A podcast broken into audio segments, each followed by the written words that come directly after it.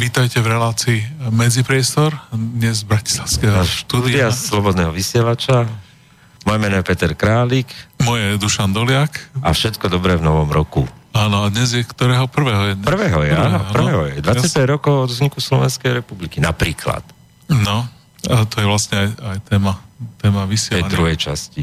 Ale tej prvej časti by sme mohli ísť e, do takej rekapitulácie ešte tom závere minulého roka.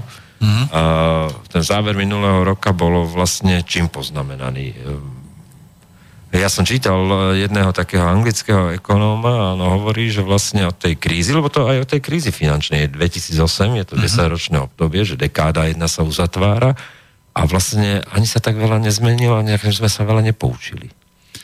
No nie, lebo keď sa pozriem na tie parametre, také tie ekonomické, ktoré, e, ktoré hovoria, že už by tá kríza dávno mala byť, už v 2012 som to hovoril, takže, takže uh, uh, takže uh, tá, tá kríza stále neprišla a stále sa to zhoršuje. Čiže keď sa pozrieme na uh, napríklad dlhy na študentských hypotékach, keď sa pozrieme na uh, uh, P ratio, čo je teda uh, nejaká charakteristika, ako je výhodné kupovať akcie, keď sa pozrieme na uh, bubliny, na uh, dlhopisoch, na, na nehnuteľnostiach, uh, všade sú samé bubliny, napriek tomu všetké uh, rastie. Akorát dnes bol taký dobrý článok o tom, že za posledné 3 roky z, odišlo 300 miliard uh, Eh, peňazí z akcií a napriek tomu rastú. Hej? Že, že, že to nevie vysvetliť žiadny, žiadny, žiadny ekonom, že, že čo sa tam deje. Eh, či, či všetko to ukazuje, že tá kríza môže nastať znova každý deň. Je to tak, že tú plechovku sme sa naučili iba odkopávať? Áno, stále to odkopávame, stále, stále si viac a viac uh, klameme Čiže je to, je to ako na konci toho sociku, keď vlastne všetci uh, klamali o tom, že ako ide výroba, ako sme ziskoví a tak ďalej a, a nejakým spôsobom sa to všetko držalo, ale potom, potom po pár mesiacoch to vlastne všetko kláklo, lebo sa zistilo, že mnohé fabriky majú obrovské nepredajné zásoby a že naša ekonomika v podstate je nefunkčná. Ten rok 2017 bol aj poznamenaný napríklad tým, že, že má také dve protichodné časti, čo sa týka európskej hĺbšej integrácie. Tá prvá časť bola tá optimistická s nástupom Emanuela Macrona a akési novej vízie e, zjednocujúcej sa a hĺbšie integrujúcej sa Európy a to na báze eura, čo mne prišlo ako jediný logický, logický projekt, že na báze eura, teda eurozóny, No, no ale to, e, zvonku to nejak môže vyzerať, ale znútra je ten uh, problém, že tá európska integrácia neexistuje. To, keď vidíme v americkom kongrese uh, Johna McCaina behať medzi uh, demokratmi a republikánmi a vyjednávať, tak niečo také je v praxi, praxi v Európe neuskutočniteľné. Uh, sú 4 alebo 5 frakcií v, v Európskom parlamente, ktoré majú, sú dve také silné e, frakcie, ale tie ostatné to považ, e, vyvažujú a de facto tí ľudia nevedia, o čom hlasujú. My sme o tom e, pred chvíľočkou rozprávali. Čiže je to taká len sériové dvíhanie rúk. A všetku tú politiku vytvárajú úradníci, ktorí sú mierne alebo viac lavicového zamerania a majú mierne skreslené predstavy o tom, že ako ako rozhýbať tú ekonomiku. No a samozrejme, každý je lokál patriot a sú tam nejaké smerné čísla na tých úradníkov v Bruseli a samozrejme sú veľké krajiny a malé krajiny, takže rôzne kliky sa tam vytvárajú a Belgičania ako domáci majú silný, silný vplyv a hlavne teda francúzsky, francúzska časť Belgičanov.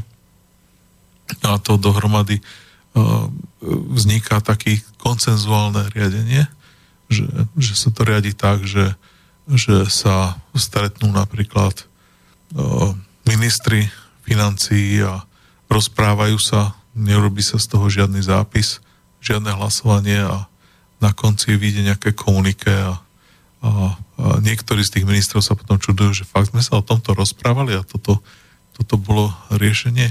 No, každopádne, každopádne, e, čiže to je taká jedna rovina, no a potom tá druhá rovina je, že, že e, tá ľavá ruka nevie, čo robí práva, takže e, nejaké prepojenie medzi tými úradníkmi a medzi tým parlamentom neexistuje. neexistuje. No a to je práve to, čo tým známym prejavom na Sorbonne odštartoval potom pod Akorpolov Macron, kde hovoril vlastne o vlastnom parlamente eurozóny, o štandardnom rozpočte, nie tom e, príspevkovom z každej krajiny, a, a o ktorom vlastne, aby malo vlastne eurozóna a ten, tá zjednotená Európa na báze eurozóny originálne príjmy, čiže konsolidovaný e, ten základ dane z príjmu a, a DPH a tak ďalej. No, Nemci no, boli prví, ktorí to povedali, že nechcú. Áno, a to je vlastne zaujímavé, že ono sa, mnohí si pamätajú ten prípitok toho znovoleného Macrona s tou Merkelovou a sa hovoril, že dedič a, vlastne tá, čo odovzdáva. A, a práve v novembri sme boli svedkami toho, že vlastne všetky tieto, v oktobrovej rade premiérov a, a v novembri následne, že všetky tieto, e, všetky tieto predsavzatia, ideály, predstavy Macrona skrachovali. Dokonca ani toho ministra eurozóny mu nepovolili. No ja som sledoval, mňa to veľmi zaujímali tie francúzske voľby, lebo mal som v nich jedného, jedného mojho známeho, ktorý uh, kandidoval za Fiona a ten uh, a boli neúspešní, no ale elity pripravovali uh, bankári, priemyselníci a tak ďalej, že, že to vyhrá Filon a že, že sa to ujmu toho vedenia. No a keď v záveri posledných dvoch mesiacoch, keď e, vybehol Macron, tak bolo veľké zdesenie v e, tomto. A... Takže nie je to tak, že on je dieťa tých bankárov? N- nie, nie. nie. On, on je konsenzus skôr taký lavicový nejaký, lebo e, Filon bol ten pravicový politik. No tam ho zradila vlastná manželka, že ju financovať cez asistentské platy a podobne. Áno, ale takýchto, takýchto vecí, menej alebo viac pravdivých, sa vždy vyťahne pred e, voľbami na každého e, viditeľného politika veľa.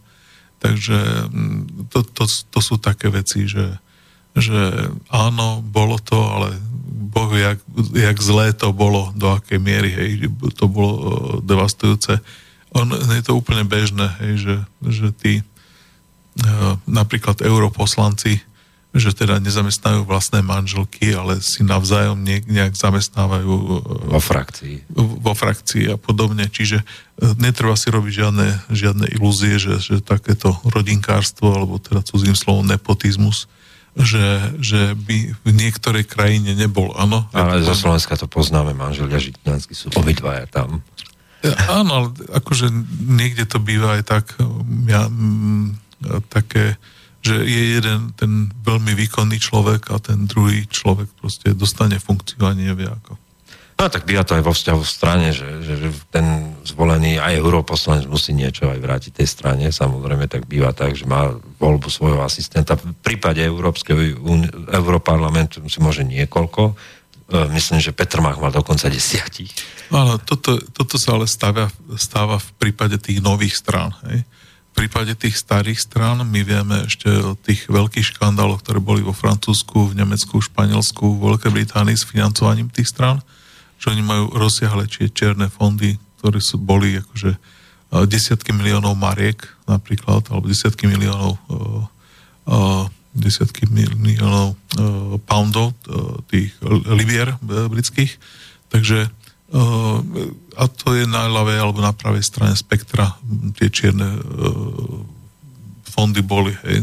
Ten škandál, keď si pamätáš Willyho Branda. Áno. Tak, Ale aj Helmuta Kohla. Aj Helmuta Kohla, aj, aj ďalších. Aj... Možno z každého kancelára by sme našli tak. Presne tak. Aj Gerhard Schröder mal mal niečo. Z Gazpromu. Z Gazpromu, no. A dneska už je v, Rozne, v Roznefte.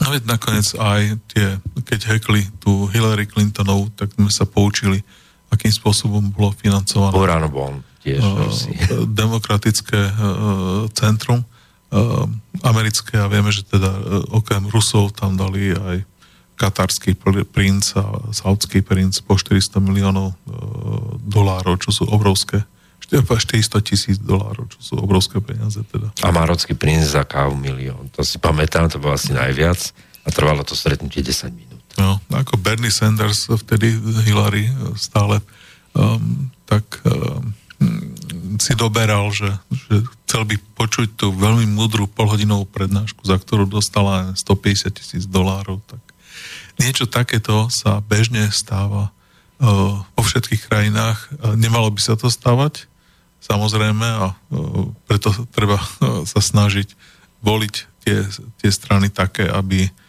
aby, uh, aby im človek mohol veriť. No každopádne teda tie zavedené politické strany majú čierne fondy a tieto prešlapy typu zamestnávania e, ľudí a, a podobne sa strávajú skôr v tých nových stranách. No, e, prečo som hovoril toho Emanuela Macrona, je dôvod ten, že s tou témou a nástupom novej integrácie, mm. nazveme nejaké hĺbšej v Európe, prišla téma Ficova a to bolo to európske jadro, mm. do ktorého by sme chceli patriť. A to presne vyšumelo tým októbrom, novembrom, keď bolo, keď ho vlastne vybuchali s liekovou agentúrou, No. Keď ho vybuchali s, e, s Kažimírom ako šéfom Euroskupiny. No ale hlavne Šojble sa vyjadril teda, že, že čo to rozprávate o akom to... Toto je pre nás Nemcov nepriateľný model. Áno, tá téma skončila. Tá téma vlastne. skončila. Hej? Takže, takže otázka je, že, že s kým to mal Fico predrokované. Vlastne no sa, to je otázka. Že s nikým. No, že to vlastne bola tá dvojtvára politika Fica, kde... Nie, oni toto, to, toto robia všetci tí politici, hej. To, to keď Macron vysvetľoval, že, že predstavuje si nejakú európsku a integrovanú politiku a tak ďalej, on to s nikým nerozprával, hej. Tie, tie e, sú tak atomizované tie strany, aj keď sú frakcie nejaké na európskej úrovni, tá komunikácia medzi nimi je veľmi malá a, a nejaký spôsob... Ale každopádne... No. Pre mňa sa stalo také akože e, politiko, európske vydanie, veľmi vzácným a dobrým zdrojom informácií z toho zákulisia, posledného pol roka, tri štvrte. A, a napríklad tam hovorili, že, že ako boli zdesení a prekvapení v samotnej tej socialistickej frakcii v, v Európarlamente, že aký Kažimír, že tam bol ten portugalský nejaký cento, No, čítal som ten článok, ktorý si písal, hej, bolo to zábavné. Dohodnutý no. a od leta lieková agentúra a vlastne Macron urobil kartel južných krajín, preto tam sa vyskytovalo dvojičke e, Holandsko alebo Taliansko a bolo to tak, že vždy pôjde južná krajina a niekto z Beneluxu, ak neprejde, jedna tak prejde druhá. No. Hej, čiže, čiže ani dohodu nemal na liekovej agentúre. Hej. No, ani na ničom, ale ako netreba sa zase nejak hádzať kvôli tomu o zem. My sme politická periféria.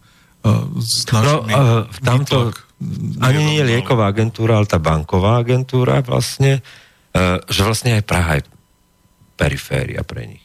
To bolo taký akože šok pre mnohých. Áno. E, tie, tie lietadla proste tam nepristávajú a hotely tam nie sú a tie taxíky a všetká tá infraštruktúra, ktorú sú oni na, na to zvyknutí. Ako sa pozeráš na ten argument e, zamestnancov liekovej agentúry, kde mnohí argumentovali tým, že, že vlastne tu nie sú ani uznávané tie registrované partnerstva a to bol ten základný, základný jeden e, výčitka, že, že prečo by mali ísť do takej krajiny. Nie, to, to, toto boli hlúposti samozrejme, lebo oni v médiách budú dávať, dávajú mikrofón vždy niekomu na ulici čiže radovému zamestnancovi agentúry a ten niečo povie a um, nazberajú 10 a spustia 6 z toho, ktoré im vyhovujú. Hej?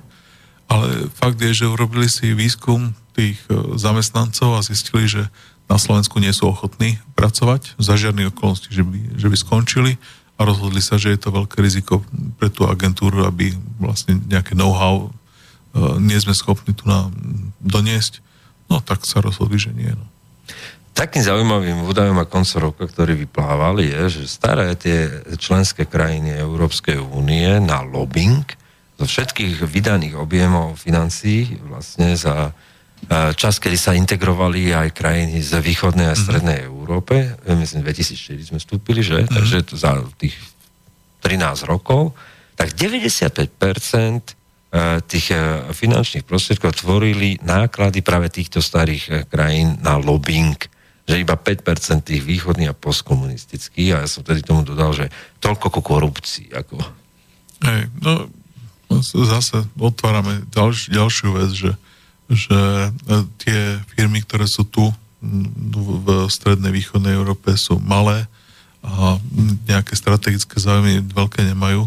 Či na, najväčšia tu je ČES a MOL, ne, z tých našich tu na po prípade e, tá polská poisťovňa PKF, či ako sa volá, nazýva, a PKU, Polské žičivé ubezpečenie. No. A e, toto sú ako najväčšie tu na stredoeurópske e, firmy, ale v porovnaní s, už s takým OMV. portugalskom alebo e, s takým španielskom, to sú ako skutočne trpaslíkovia, toto všetko. Rok 2017 bol aj vlastne vrcholiaca katalánska kríza, ktorá, mm-hmm. ktorej dozvuky vlastne znášame dodnes. A tam bol zaujímavý postoj vlastne tej Európskej únie, ale aj našej diplomácie, že sme nedokázali E, povedať tomu nič, e, nič hodnotné a pritom tá naša skúsenosť e, inteligentného a celkom slušného mierového rozchodu a rozdelenia federácie, alebo aj naša skúsenosť Balkánom, lebo my sme mm. pôsobili v tých 90 rokoch ako aj vyjednávači určití, uh, tak nedokázali sme proste povedať niečo zásadné. Vieš, že človek by čakal už po rokoch v zahraničnej politike, že, že povieme niečo, čo nemohli. bude mať ozvenu. Nemohli. Tie, tie médiá a tie, tí politici fungujú nejakým spôsobom. Uh, veľmi dobre to vysvetľoval teraz Lee Camp, uh, on má Redacted Tonight na uh, Russian TV, na americkej, americkom vydaní, má, má talk show. A vysvetľoval o tom, že, že uh, taký Vianoce, že sú taký model, keď za prvé sa tie deti, keď sú veľmi malé, začnú pochybovať, že, že nos, nosí to ten Ježiško, alebo nosí to, nosia tí rodičia. Dozvedá sa niečo v škôlke, ale niečo inému tvrdia e, tí rodičia. Čiže to je, to je prvá fáza. E, druhá, v tejto fáze už môže napríklad vedieť, že 100% že že nosia to rodičia, ale ešte, že sa to nehovorí. Ešte všetci sa budeme tváriť, že teda... Rodičia nemajú pohľadné orgány. E, že, Toto je tvoja hláška. Hej, ale že Ježiško, že, že, že on, to dieťa sa bude tváriť, že to nosí Ježiško. A potom je ďalšia fáza, keď sa stane starší súrodenec, už má nejakých 8 rokov a má mladšieho 6-ročného súrodenca, zavolajú si ho rodičia a hovoria mu, že no, tak e, my vieme, že ty vieš, že to nosíme my, ale chceme, aby si v tom hral.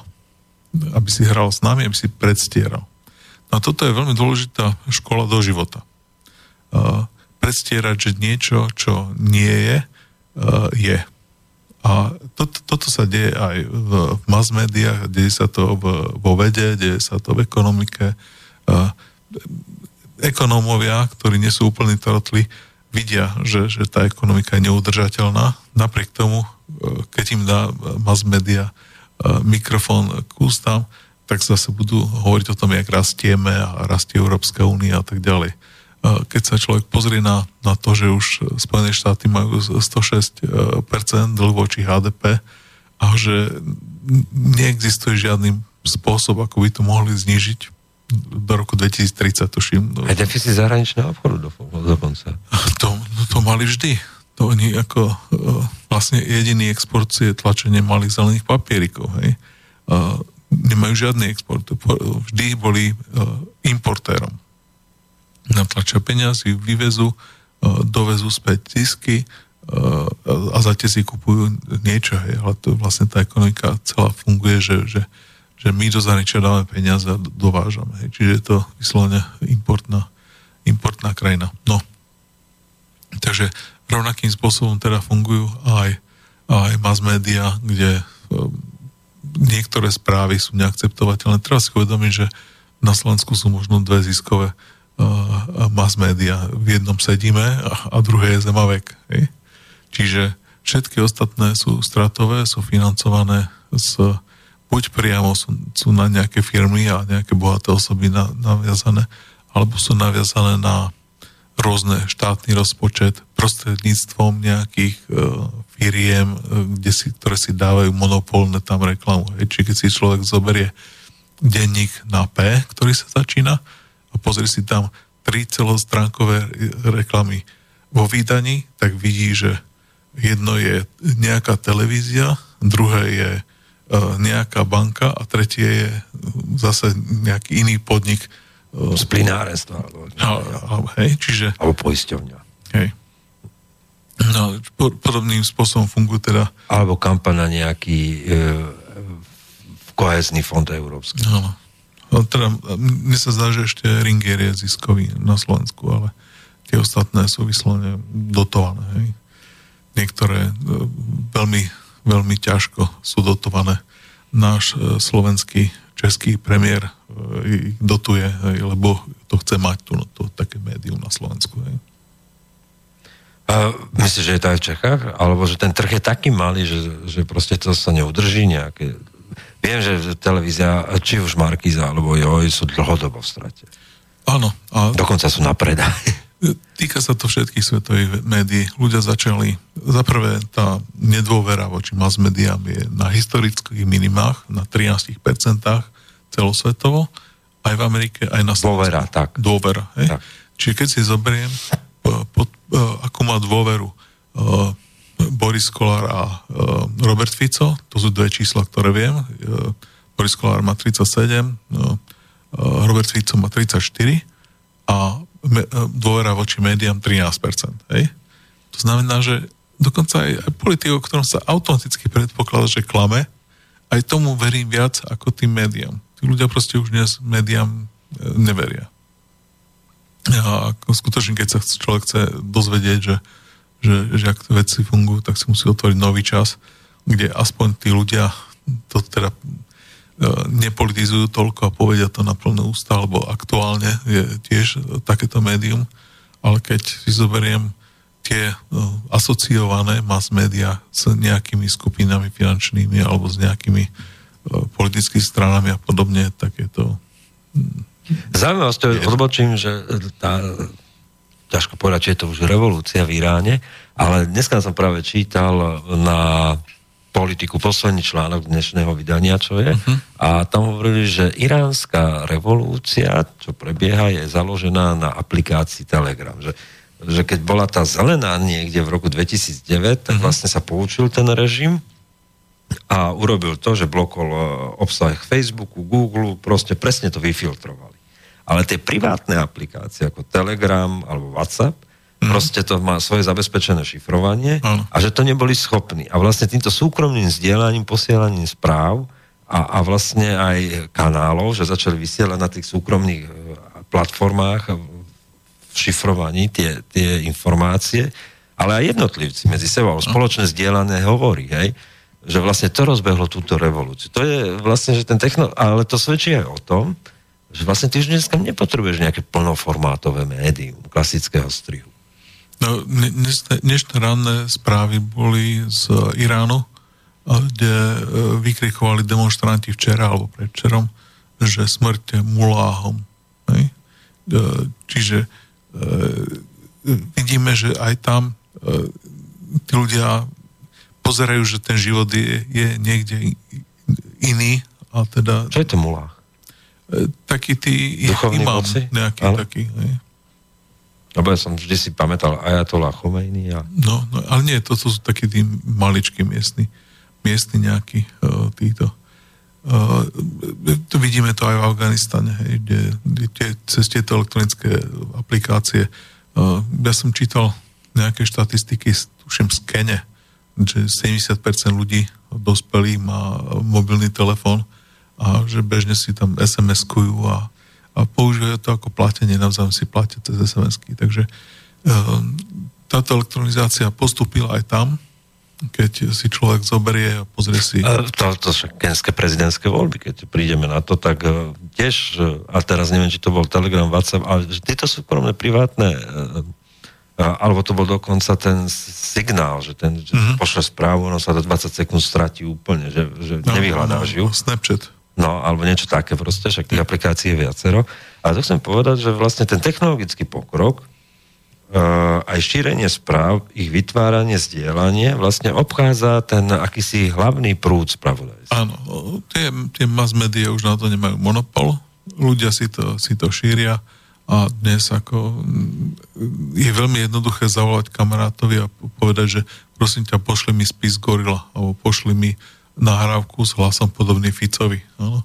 A niektorý z kamarátov to určite niekde má na, na hardisku a mi to hodí do, do Whatsappu a ja to za chvíľočku čítam. Čiže tá, to, že človek sa musel obracať na nejaký uh, tlačené, niekde v, zviazané v knižnici, potom to bolo, že na serveroch, no dnes už aj toto, tieto servery uh, strácajú svoje opodstatnenie, ide sa viac do blogov a, a ľudia majú svoje, svoje také tie Reddit a Medium a rozličné takéto platformy, kde získajú informácie. No a práve, práve že aj potom aj tá vznikajúca politická moc e, zdá sa byť e, do budúcna veľmi neistá. Vieš, že, že e, nevieš, čo môže od tej spoločnosti očakávať. A jedna malá vec v danom momente môže ti zrušiť úplne plány ako politikovi. No, tak áno, samozrejme, hej Napríklad Irán, to, to skupenie, ktoré sa formuje na strednom a blízkom uh-huh. východe, že teda uh, bude to tá trojica Irán, Turecko, Rusko, uh-huh. nepredvydateľnými udalosťami vo vnútri tých krajinách uh, môže zosypať vlastne aj celý ten nejakú novú architektúru toho. Ono, áno, zvonku to môže tak vyzerať, že môže takto, takáto trojica, ale oni sú vzájomne nekompatibilní, uh, všetci traja.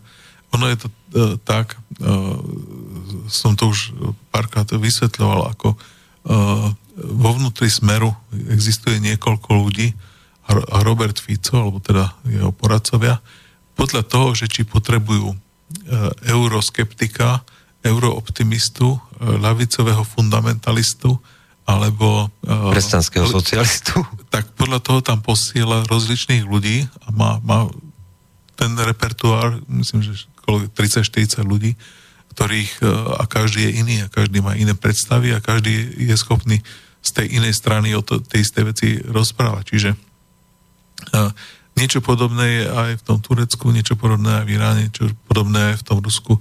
Neexistuje, neexistuje, že oni by boli 100% bratia na život a na smrť. Uh, ako ten e, Farid Zakaria rozprával o tom, že, alebo aj Friedman o tom rozprával, že sa ten uh, unipolárny svet s hegemóniou americkou mení na multipolárny. Tá Amerika stráca ten vplyv.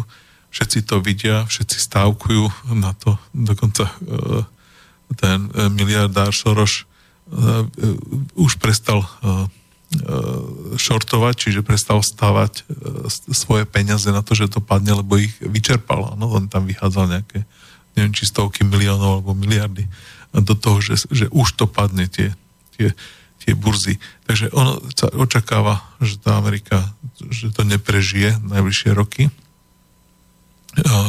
Číňania sa nejakým spôsobom zaredujú. No aj, aj tí Turci. A tí Turci hrajú na niekoľko strán sladom na svoju geopolitickú polohu. Na jednej strane tam majú americké základne a sú členom NATO, na druhej strane sú to tí istí Turci, ktorí dodnes obsadzujú časť Cypru. Sú to tí istí Turci, ktorí 400 ľudí ročne popravia vo svojich väzniciach a ľudia tam záhadným spôsobom zomierajú, e, kurdovia teda hlavne. E, sú to tí istí Turci, čo robia nálety na svojich ľudí a sú to tí istí Turci, ktorým nikto nepovie, a e, Erdogan je podľa nášho šéfina ostrov stability na burlých vodách, či, či čo to povedal. Rozborených vodách. Rozborených vodách. Takže a, ten Erdogan to musí hrať na viaceré strany, sláva na svoju geopolitickú politiku, e, polohu a vie to hrať dobre. Je, je to, je a to... ešte to vie aj zobchodovať, lebo konec koncom Turecku sa darí posledné obdobie. Ale nie, Turecko... To je len taký, akože tiež, že predstierame, že sa nám darí. Turecká líra... takzvaným rozvojovým trhom.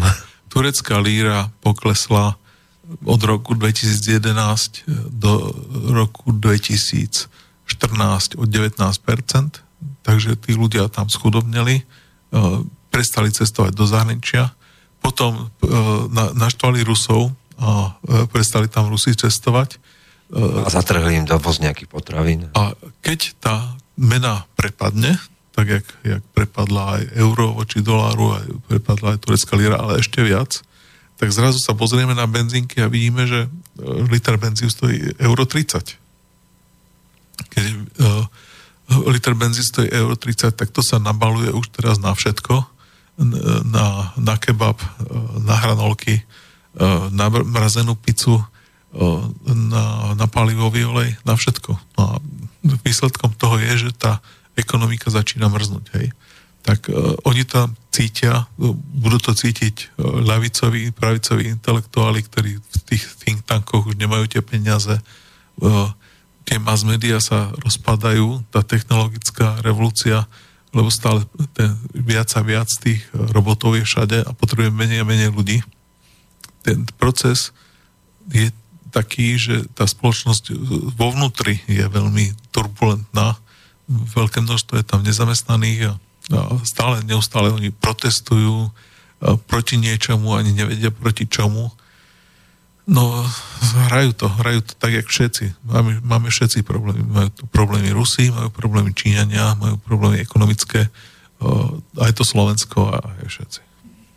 Dobre, to sme tak zhrnovali e, rok 2017. Máš ešte niečo také zásadné k tomu? Potom by sme si dali pesničku, aby sme tak prognozovali rok 2018 chvíľku. Mm, tak akože význam na nejaká udalosť, nejaké ďalšie, čo by sme ju nezmenili, asi nie je. Myslím, že dáme pesničku. Dáme si pesničku a potom, a potom... sa vrátime takej prognóze roku 2018 a k téme. ja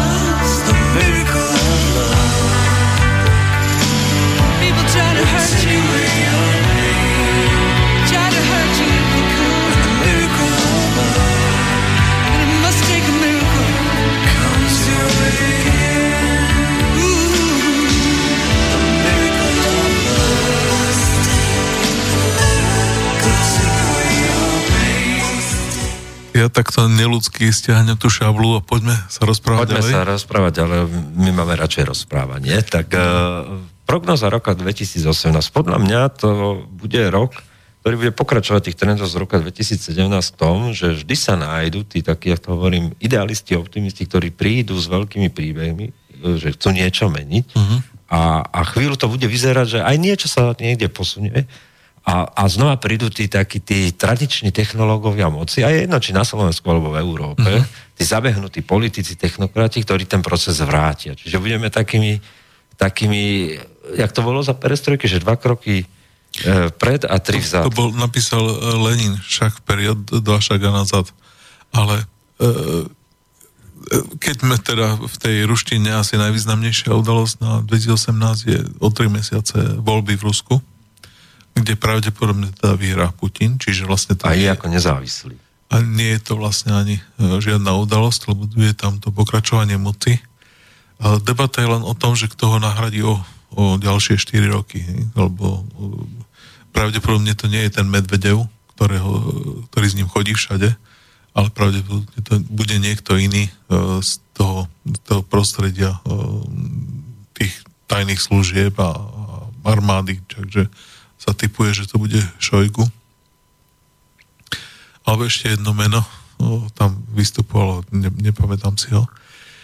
Či, uh, každopádne to je to. Uh, momentálne dnes už sa rozpráva o, o tom, že Trump to robí tak dobre, že vyhrá aj ďalšie voľby. Je to tak?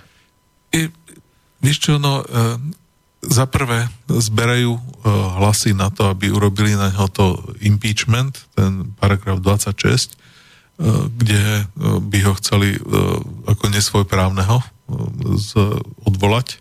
A predsa len môžem povedať, že udalosť toho dňa je priznanie Washington Post, jedného z tých dvoch hlavných denníkov, New York Times, Washington Post, že žiadny ruský zásah neexistoval. Dnes, dnešným dňom to priznali. No, ono je to tak, že oni niečo aj priznajú a v zápäti dementujú a, a tieto dve správy mierovo koexistujú na tom istom serveri, na tom istom médiu ďalšie roky a ďalšie roky to budú priznávať aj popierať. Napríklad v októbri, v novembri, novembri vyšiel článok New York Times, ktorý hovorí o tom, že americká ministerstvo obrany odtajnilo správy o, o mimozmešťanoch a odtajnili to, že medzi rokom 2007 a 2012 mali 5 rokov program, do ktorého dali dohromady 22 miliónov dolárov a e, ktorého bolo vyšetrovanie mimozemšťanov. V, tom článku boli aj dve videá, o ktorých sa, sme sa neskôr dozvedeli, že to nejakým omylom sa vyniesli z, z ministerstva obrany Každopádne sú na nich mimozemské tie také tie ufóni lietajú, hej? A zo zbraňových kamier to nás snímali. No ale teraz, keď sa vrátim k tomu, medzi rokmi 2007 a 2012 boli dve petície. Keď niečo podpíše 300 tisíc Američanov, tak podľa eh, Freedom of Information Act, podľa zákona o voľnom prístupe k informáciám, eh, musia im odpovedať na nejaké otázky. 300 tisíc Američanov sa dvakrát dopytovalo, že má Amerika nejaké vyšetrovanie UFO a dvakrát v tom istom čase dostali, že nie, nemá. A teraz zistujeme, že v tom istom čase financovali 5-ročný e, program, ale nejakej súkromnej firme, čiže vlastne Amerika oficiálne to nerobila, ale zároveň to robila. Čiže je to také, že na koni aj, aj peši, oblečení aj, aj vyzlečení. Hej.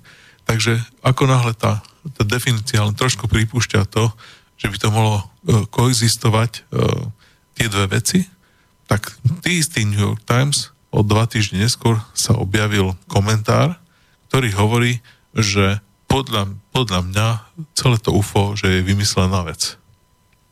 A toto sa opakuje vo všetkých médiách. Oni aj keď niečo priznajú, tak to zbagatelizujú. Metóda bagatelizácie. Áno, hej, uverejnia tam hlas opačný a tak normálny človek, ktorý nemá šancu, nie je politolog a nezaujíma sa, nie je ufolog alebo, alebo čo, čo ja viem, týka sa to aj liekov, týka sa to aj, aj výživy, týka sa to všetkých oblastí. Normálny človek je z toho zblbnutý. Netuší, čo si má myslieť. A to je vlastne, o, môžu si potom tie, tie elity robiť, čo chcú. To je ten princíp, ako pracujú elity. No a teraz rok 2018. 2018 ja pripomeniem, že, že potom odmlčaní, a kde zase opäť budem citovať to politiko, sa hovorilo, a verejne to aj povedal Emmanuel Macron, že rezignuje na európsky projekt, to povedal v novembri, uh-huh. a dokonca na politiku uh, vyšiel článok nepredstaviteľný, že antieurópsky Macron, uh, tak uh, v nedelu večer mal prejav, kde znova nastolil otázku toho ministra financí a znova oprášil Ak- Akropolu a Sorbonu na tie dva, dva veľké prejavy a spojil to do jedného. A vlastne pre mňa to symbolizuje to, že, že vždy to bude ten ťah dopredu a ťah dozadu. Áno, ale... Dve tie, tie budú existovať a budú sa periodicky teraz objavovať a nikto to vlastne nezmete zo stola, budú sa tolerovať a budú to nosiť možno častokrát aj tí istí ľudia, že vynesú tú kartu a potom zase ju stiahnu a potom zase nejaký iný človek vyniesie tú kartu. E, to, tak, tak toto funguje. Christopher Linder, čo je šéf FDP v Nemecku, vlastne položil aj takto rokovania s, s Angelou Merkel a asi bol prvý, ktorý de, dešifroval nejak alebo demaskoval debunkoval uh, správanie Angely Merkel, kde povedal, že nemá zmysel s ňou o ničom jednať, pretože ona ani nemá vôľu vytvoriť tú koalíciu. A tedy ho podozrievali médiá zlo, zlomyselnosti. Ale ono je faktom, že tie, tie jeho tie jeho nejaké glosy na Margo Merkelovej a tých jednaní sú pravdivé, pretože jej vyhovuje ten stav, lebo tá vláda stále pokračuje, jej, ona naťahuje úmyselne tie jednania a vždy, keď má prísť nejaké dôležité jednanie Európskej únie, tak vlastne odloží tie jednania. Čiže najbližšie teraz budú zase v januári, ale už teraz je zrejme, že CSU, a teraz neviem, či úmyselne alebo neúmyselne, vložila do tých jednaní požiadavku znížení daní, čo je absolútne protichodné k požiadavkám SPD, ktorá chce naopak zvýšiť dane. A je zrejme, že sa nedohodnú. Momentálne sa pohybujeme na tej, na tej hladine toho, že čo sa deje. Poďme sa pozrieť do toho do tela rybníka, je do tých troch, štyroch e, metrov hĺbky a na tú celú plochu tých niekoľko sto metrov štvorcových. A celý svet, aj a Európsku úniu a Ameriku nevynímajúc, máme problém, že, že vyčerpávame tie energie.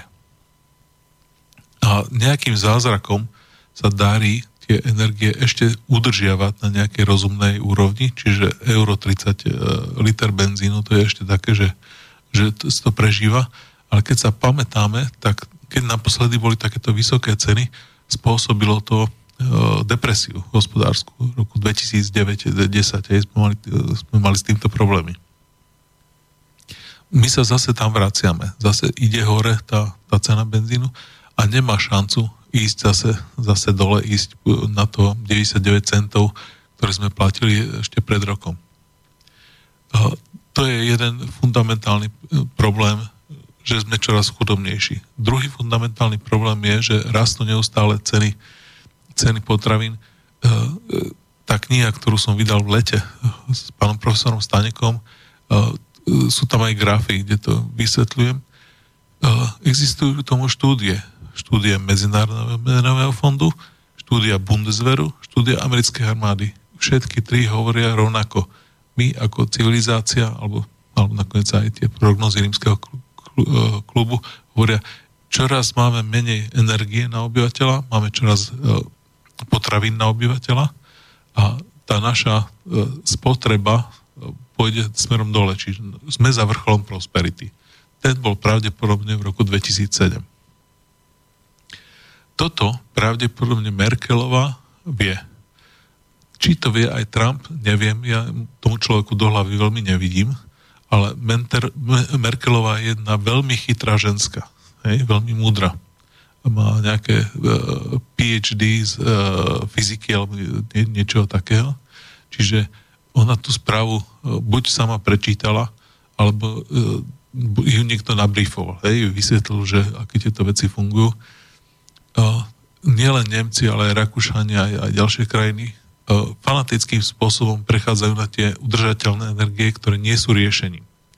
Snažia sa urobiť celoeurópsku sieť, aby sme boli schopní tieto vysoké dávky veternej energie a slnečnej regulovať, regulovať preniesť. Snažia sa robiť čo najväčšie úspory. A pri tom všetkom si uvedomujú, v akej krehkej situácii naše bankovníctvo, kde najväčšia Európska banka, Deutsche Bank, štvrtá najväčšia banka na svete, tak musela byť zachránená a je permanentne na okraji toho. toho.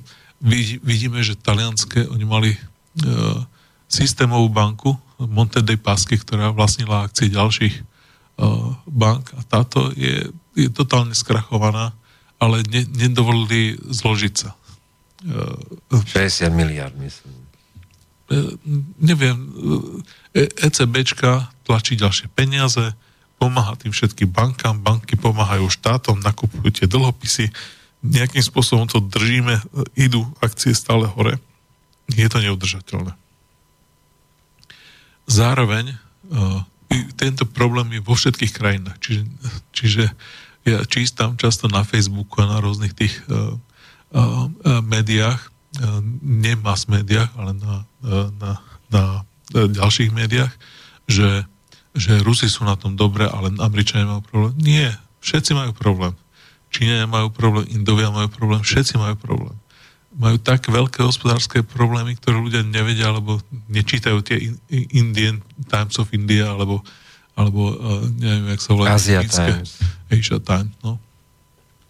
Ale oni všetky majú problémy, tie vlády klamu systematicky čiže ukazujú 6,5% rast HDP aj v Číne, aj, aj v Indii. Ale keď, sa, keď zistí, že, že v Indii zakázali platenie v hotovosti na 3000 rupí vyššie, 3000 rupí to je ako jednak jednej so slovenskými korunami, čiže to je ako 100 eur a to je bežne, keď chce natankovať e, vodič e, e, kamionu alebo vodič autobusu, tak to je niekoľko 100 eur. Čiže oni by to mali platiť cez banky, ktoré nefungujú v tej Indii. Oni tam majú problém. Im, im tam sa zastavuje tá, tá hospodárska činnosť. Ľudia masívne nakupujú zlato. Hej, majú s týmto uh, problém s devizovými rezervami. To isté majú problémy v Číne. Hej. 80% vyťažených bitcoinov bolo v Číne, lebo ľudia uh, neveria tej čínskej mene. Vidia tam hospodárske problémy nakupujú si bitcoiny alebo dolár alebo niečo také, ktoré má tiež problémy.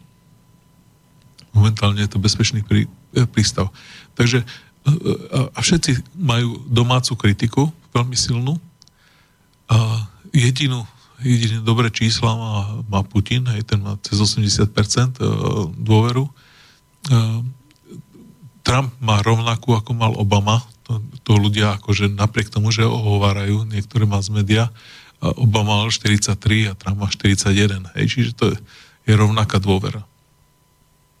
Ale e, vo vnútri v tých krajinách, keď sa rozprávam s e, ľuďmi, tak e, vidia to, že, že postupne sú ľudia chudobnejší.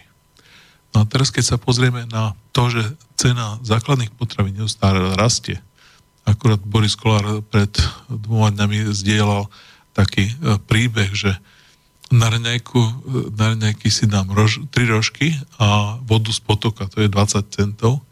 Ehm, na desiatu si dám e, tri rožky a vodu z potoka, to je 20 centov. Na obed si dám guláš v za 3 eurá. Ehm, potom si dám na Lovrant e, zase za 20 centov tri rožky a, a e, vodu z potoka a na večer zase za 3 eurá guláš. To je 6,40 za deň a máme štvorčlenú rodinu, to je 24 za deň. Krát e, 31 dní, to je 24 krát 31 je 640, mám hrubý plat 870, ne, nevy, nevychádza mi proste nič, akorát pijeme vodu z potoka, jeme rožky a guláš hej, z kantíny.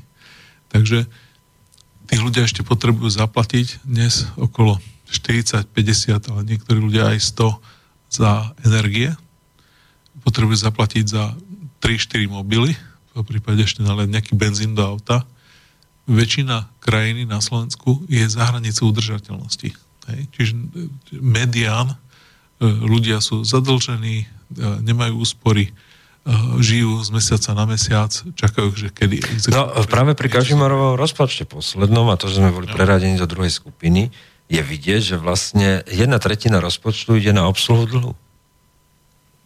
Áno, ale tak to sú také... Ale to narastlo. Hej, no a to ešte sú malé tie úroky. Keď, keď tie úroky sa zväčšia, ale stále máme len 51%, hej, a Európska únia je 86 a Spojené štáty 106 a 240 Japonsko. Hej, stále je to akože, e, stále je to dobré, ako hovoril ten chlapík, ktorý vypadol z tého poschodia a v každom poschodí ho ľudia počuli hovoriť, stále je to dobré.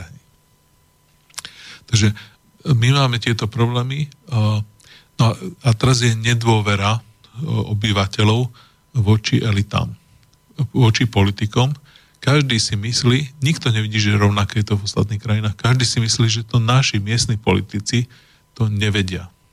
A vidíme pokles štandardných politických strán, uh, lejbristov, konzervatívcov a ide UKIP hore. Uh, UVP, uh, SPD a ide uh, AFD hore. Hej. Čiže vidíme, že, že, že tie alternatívne strany uh, dostávajú šancu, pretože hovoria, že pozrite sa, za posledných 20 rokov sa tu vystriedala lavica, pravica nikto nám nepomohol, máme čoraz menej peňazí, tak skúsme niečo nové. A, a vtedy sa dostávajú rôzne, rôzne uh, alternatívne, bláznivé a neviem, aké strany k moci. Zaujímavé Taliansko, lebo 4. marca budeme mať voľby v Taliansku, čo je jedna z významných krajín Európskej únie a tam je ta, ten väčšine živý príbeh toho Berlusconiho, ktorý dokonca aj to favorizované hnutie piatich hviezd BPho Grilla vytrieskal na tej Sicílii a tým sa vrátil znova do politiky a vyzerá, že to tam vyhrá. Hej. A to je, to je druhá vec, ktorú si malo ľudí uvedomuje a to je, že, že nielen v politike, ale všade, aj v biznise, aj, aj, aj v tých osobných vzťahoch, môžem mať niečo, čo nefunguje veľmi dobre, ale viem, ako to funguje tak nebudem skúšať niečo nové. Čiže príklad je, že e, Berlusconi e, mal tie bunga bunga e, party, kde sme si obzreli Topolánka, mal, mal kadejaké kšefty s mafiou, pravdepodobne bol zapletený do, do, do rôznych tých chobotníc. A napriek tomu je to akceptovateľnejšie pre mnoho ľudí, ako vyskúšať BP Grilla, ktorý nemá politické skúsenosti, o ktorom nevieš. Je to, je to podobná situácia, keď sa vrátim k prezidentským voľbám, keď Magda Vašariova e, kandidovala a bola jasne e, intelektuáli. A aj dlhý čas favoritom. E, je, nastúpila. Áno, ju všetci favorizovali a potom prišli posledné kolo tých rozhovorov a ona ne, ne, lebo sa jej niečo opýtali a ona nemala skúsenosti, ona nevedela reagovať, základné veci nevedela povedať. Takže rovnaká situácia je teda s BP Krylom a s Berlusconim, kde alebo v Česku dokonca s Topolánkom, áno, ktorý sa vracia. Ozaj, ako, ako vnímaš to Topolánka? Podľa mňa je, oživil tie voľby a presne tam je ten efekt Berlusconi, keby sme to nazvali. Je to, je to veľmi podobné. Je to vyskúšaný človek, ktorý vie tú vládu riadiť, ktorý uh, nech je aký je, Máme ho vyskúšaného. A je to človek, ktorý po Václavovi Klázovi prvýkrát vyhral z ODS voľby, keď Václav Klaus no, odišiel. No, no uvidíme, no. jak to tam dopadne, ale keď si človek pozrie Okamuru a e, keď si človek pozrie Macha a porovná si to s, s Topolánkom, tak Topolánek má veľa, e, veľa pozitív. Ako vidíš, keď sme pri Česke, nedá sa obísť vlastne ten presah českých volieb a tá divná situácia, kde s tým Babišom nikto nechce ísť do vlády. Ako to tam vidíš, tú udržateľnosť stability v Čechách?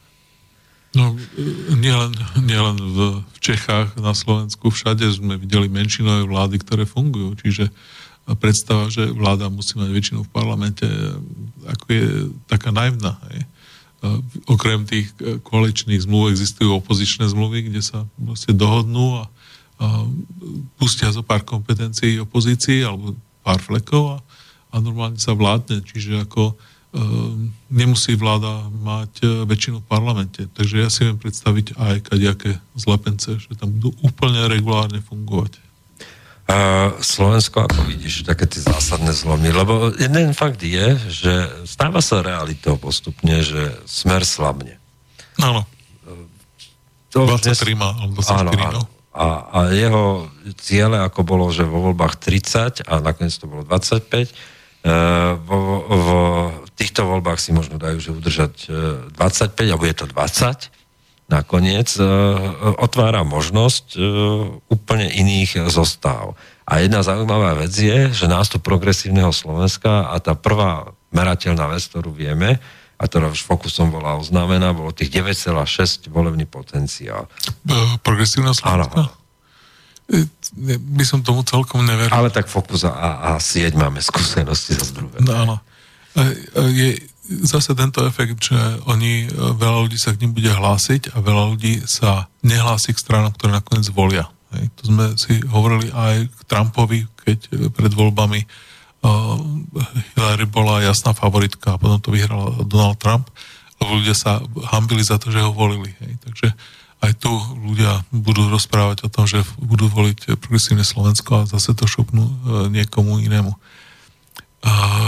No, nemajú skúsenosti progresívne Slovensko, nie sú vyskúšaní, čiže tam te, ten efekt e, Berlusconi, Beppe Grillo, hej, ktorý sme hovorili. Ale môže zamiešať, proste to ujmu utrpí najmä SAS, myslím. No hlavne oni sú schopní rozriediť KDH a tieto pravicové strany, hej, SDKU, e, KDH, Sasku, e, Olano. E, Olano nie, ale ešte je tam Beblavého strana, jak sa volá? Spolu sme občianská demokracia. Tak. No tak, tak niečo aj. Takže e, oni vedia rozriediť všetky tieto, e, tieto hlasy, lebo to vlastne sú tá, tá istý uh, volický potenciál, ja ich volám, že čitatelia SME a denníka NH.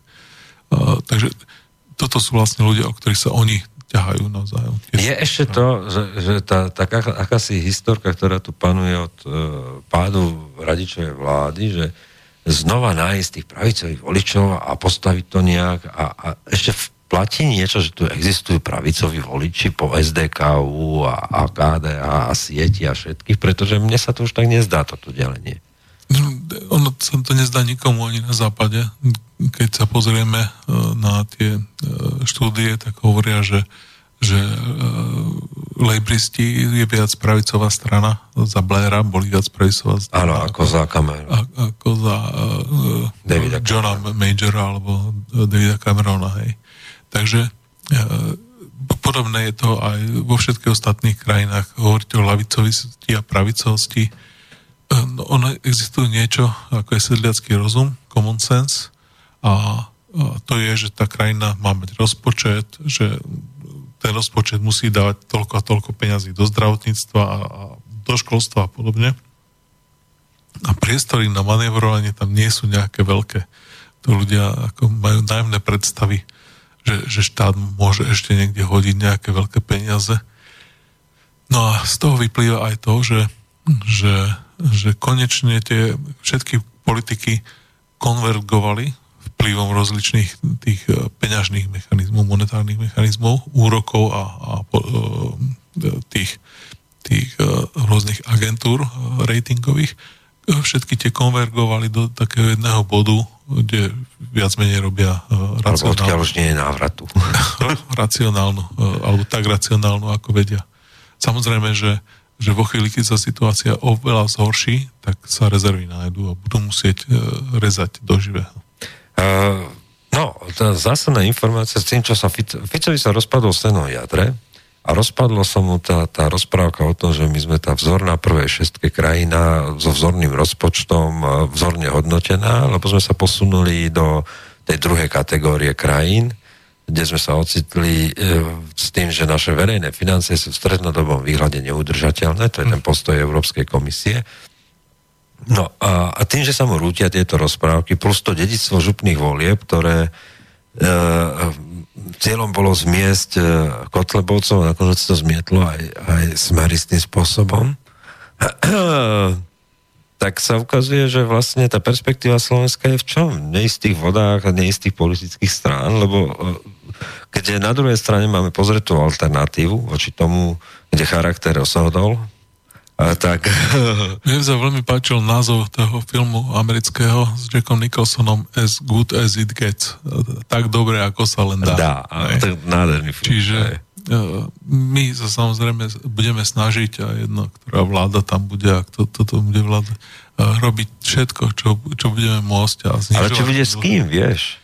Bude, bude. Treba si uvedomiť, že, že stále kolo 8% majú e, Kotlebovci, čiže čas voličov ide tam a tá, tá, či nebude sa dať zložiť ani lavicová, ani pravicová vláda. Tá vláda vždy bude zmiešaná.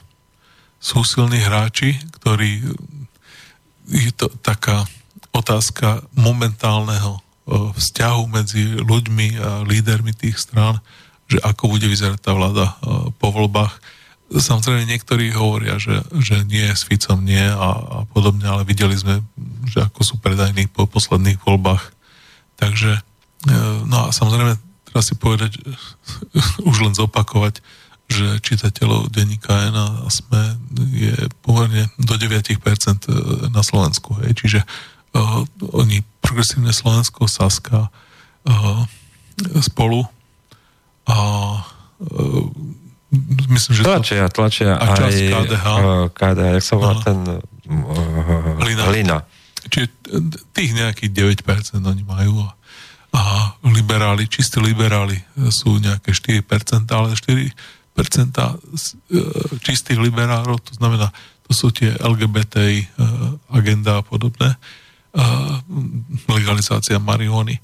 Oni sú 4%, oni sa rozhodia teraz do troch strán, áno? do progresívneho Slovenska, do, kde majú odporu, podporu svoju, a k Beblavému, kde majú spolu podporu a hodia sa k, do, um, uh, no a teraz som vypadol tá tretia strana, takže do všetkých troch strán, keď sa rozdeli 4%, tak, tak je jedno, že ktorá ich dostane, ale je to stále ten istý počet ľudí. Takže Slovensko je odsudené na koaličné vlády, mnohopočetné zrejme.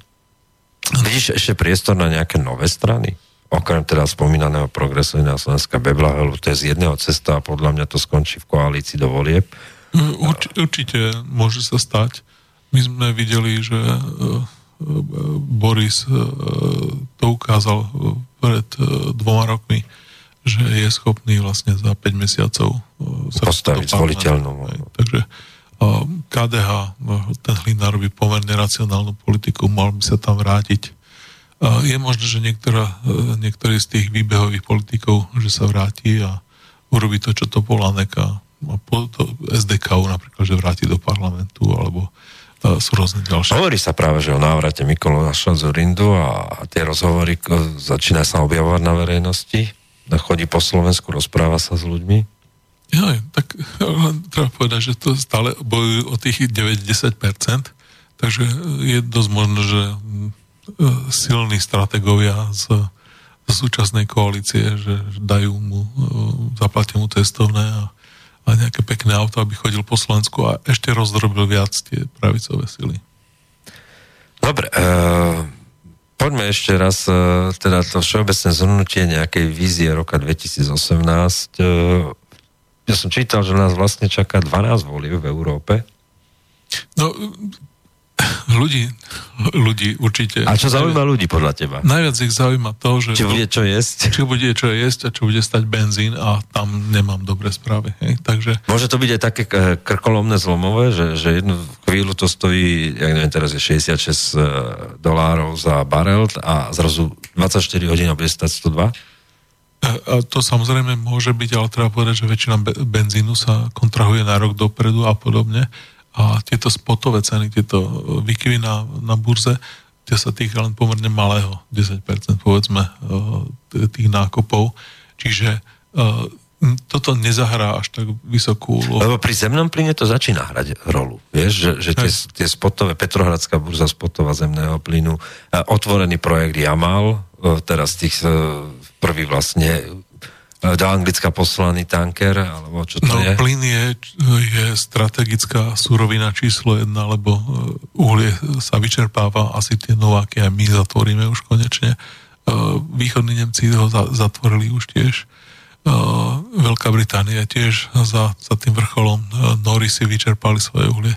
Uhlie plyn nie je. Uhlie nie je v Európe. Hej. Takže a plyn, zatvorili sme tieto plynovody tu na a otvárame ďalšie plynovody, čiže niekto tie náklady musí zaplatiť a bude to zase obyvateľstvo. Čiže o, tá cena pôjde hore, o, cena uránu ide hore, čiže behom nejakých 3-4 rokov by mohol vyrásť aj na trojnásobok e, ten urán. Takže nie, v energiách proste nemáme dobré správy a energie sú zmotnené vše, vo všetkom.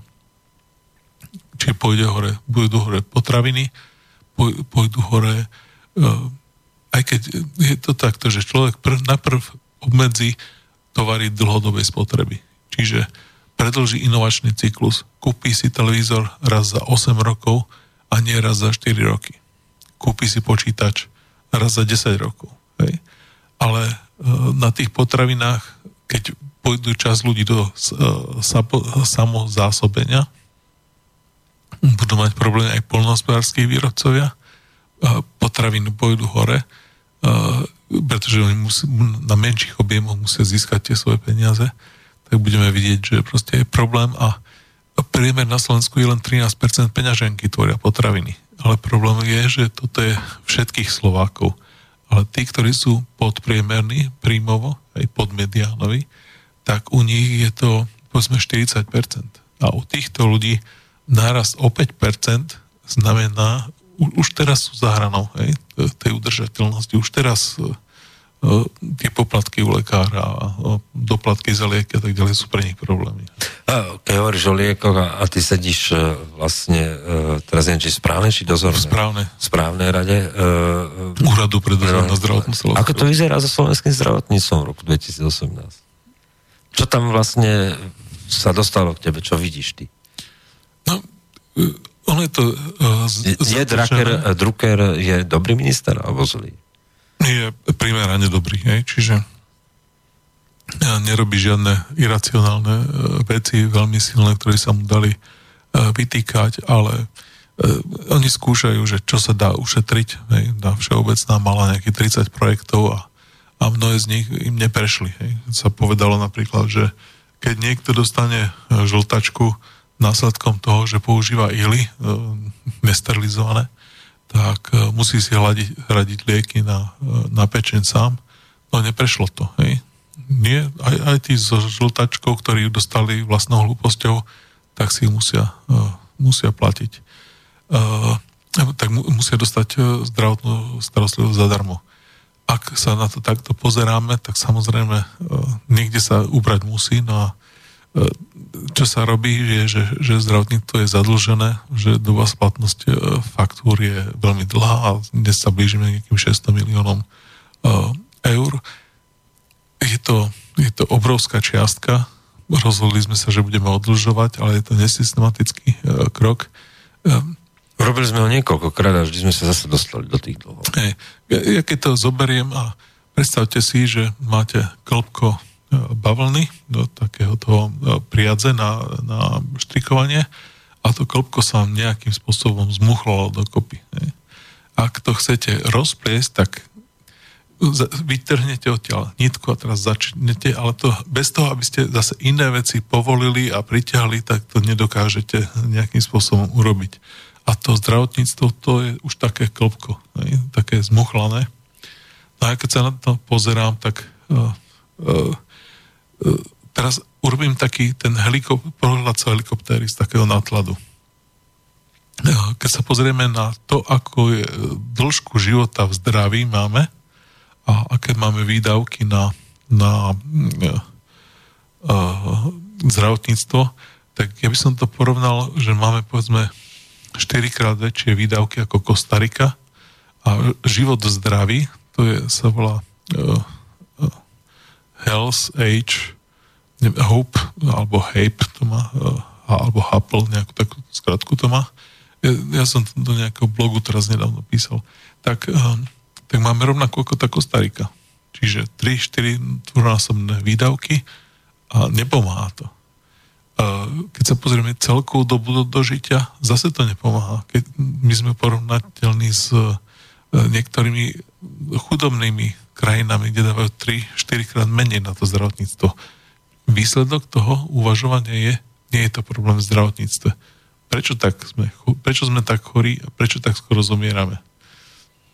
No je to, že máme nedostatočné množstvo vitamínu D, nedostatočný pohyb po slnku a zlú stravu.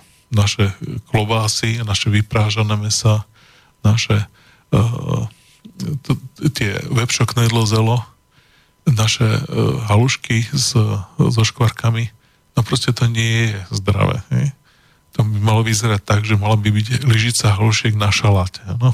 Čiže uh, tam tým smerom by sa malo Mali by sme sa uberať, uh, už to odpilotovali, robili to Dáni, robili to Fíni a pomocou osvety, do ktorej dali len niekoľko miliónov eur, sa im podarilo výrazne znižiť úmrtnosť a výrazne znižiť náklady na zdravotné zabezpečenie. Takže ja si myslím, že tam je teda prvá vec.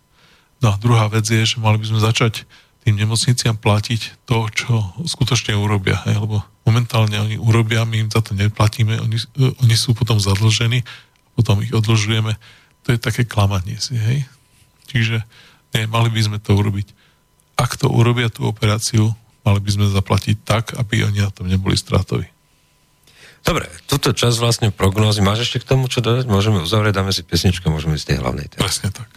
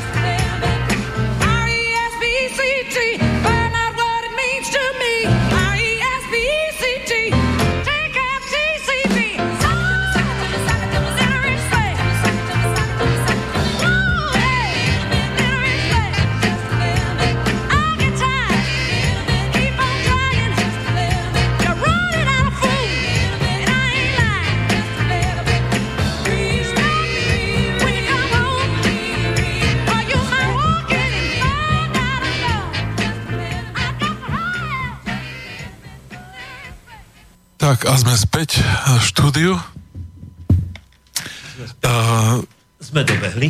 Dobehli sme. Prestávky, lebo um, zaskočila krátko z pesničky. Takže poďme na tú hlavnú. Poďme na hlavnú tému a to je 25 rokov štátnosti slovenskej, teda Slovensko vzniklo presne úderom polnoci 31.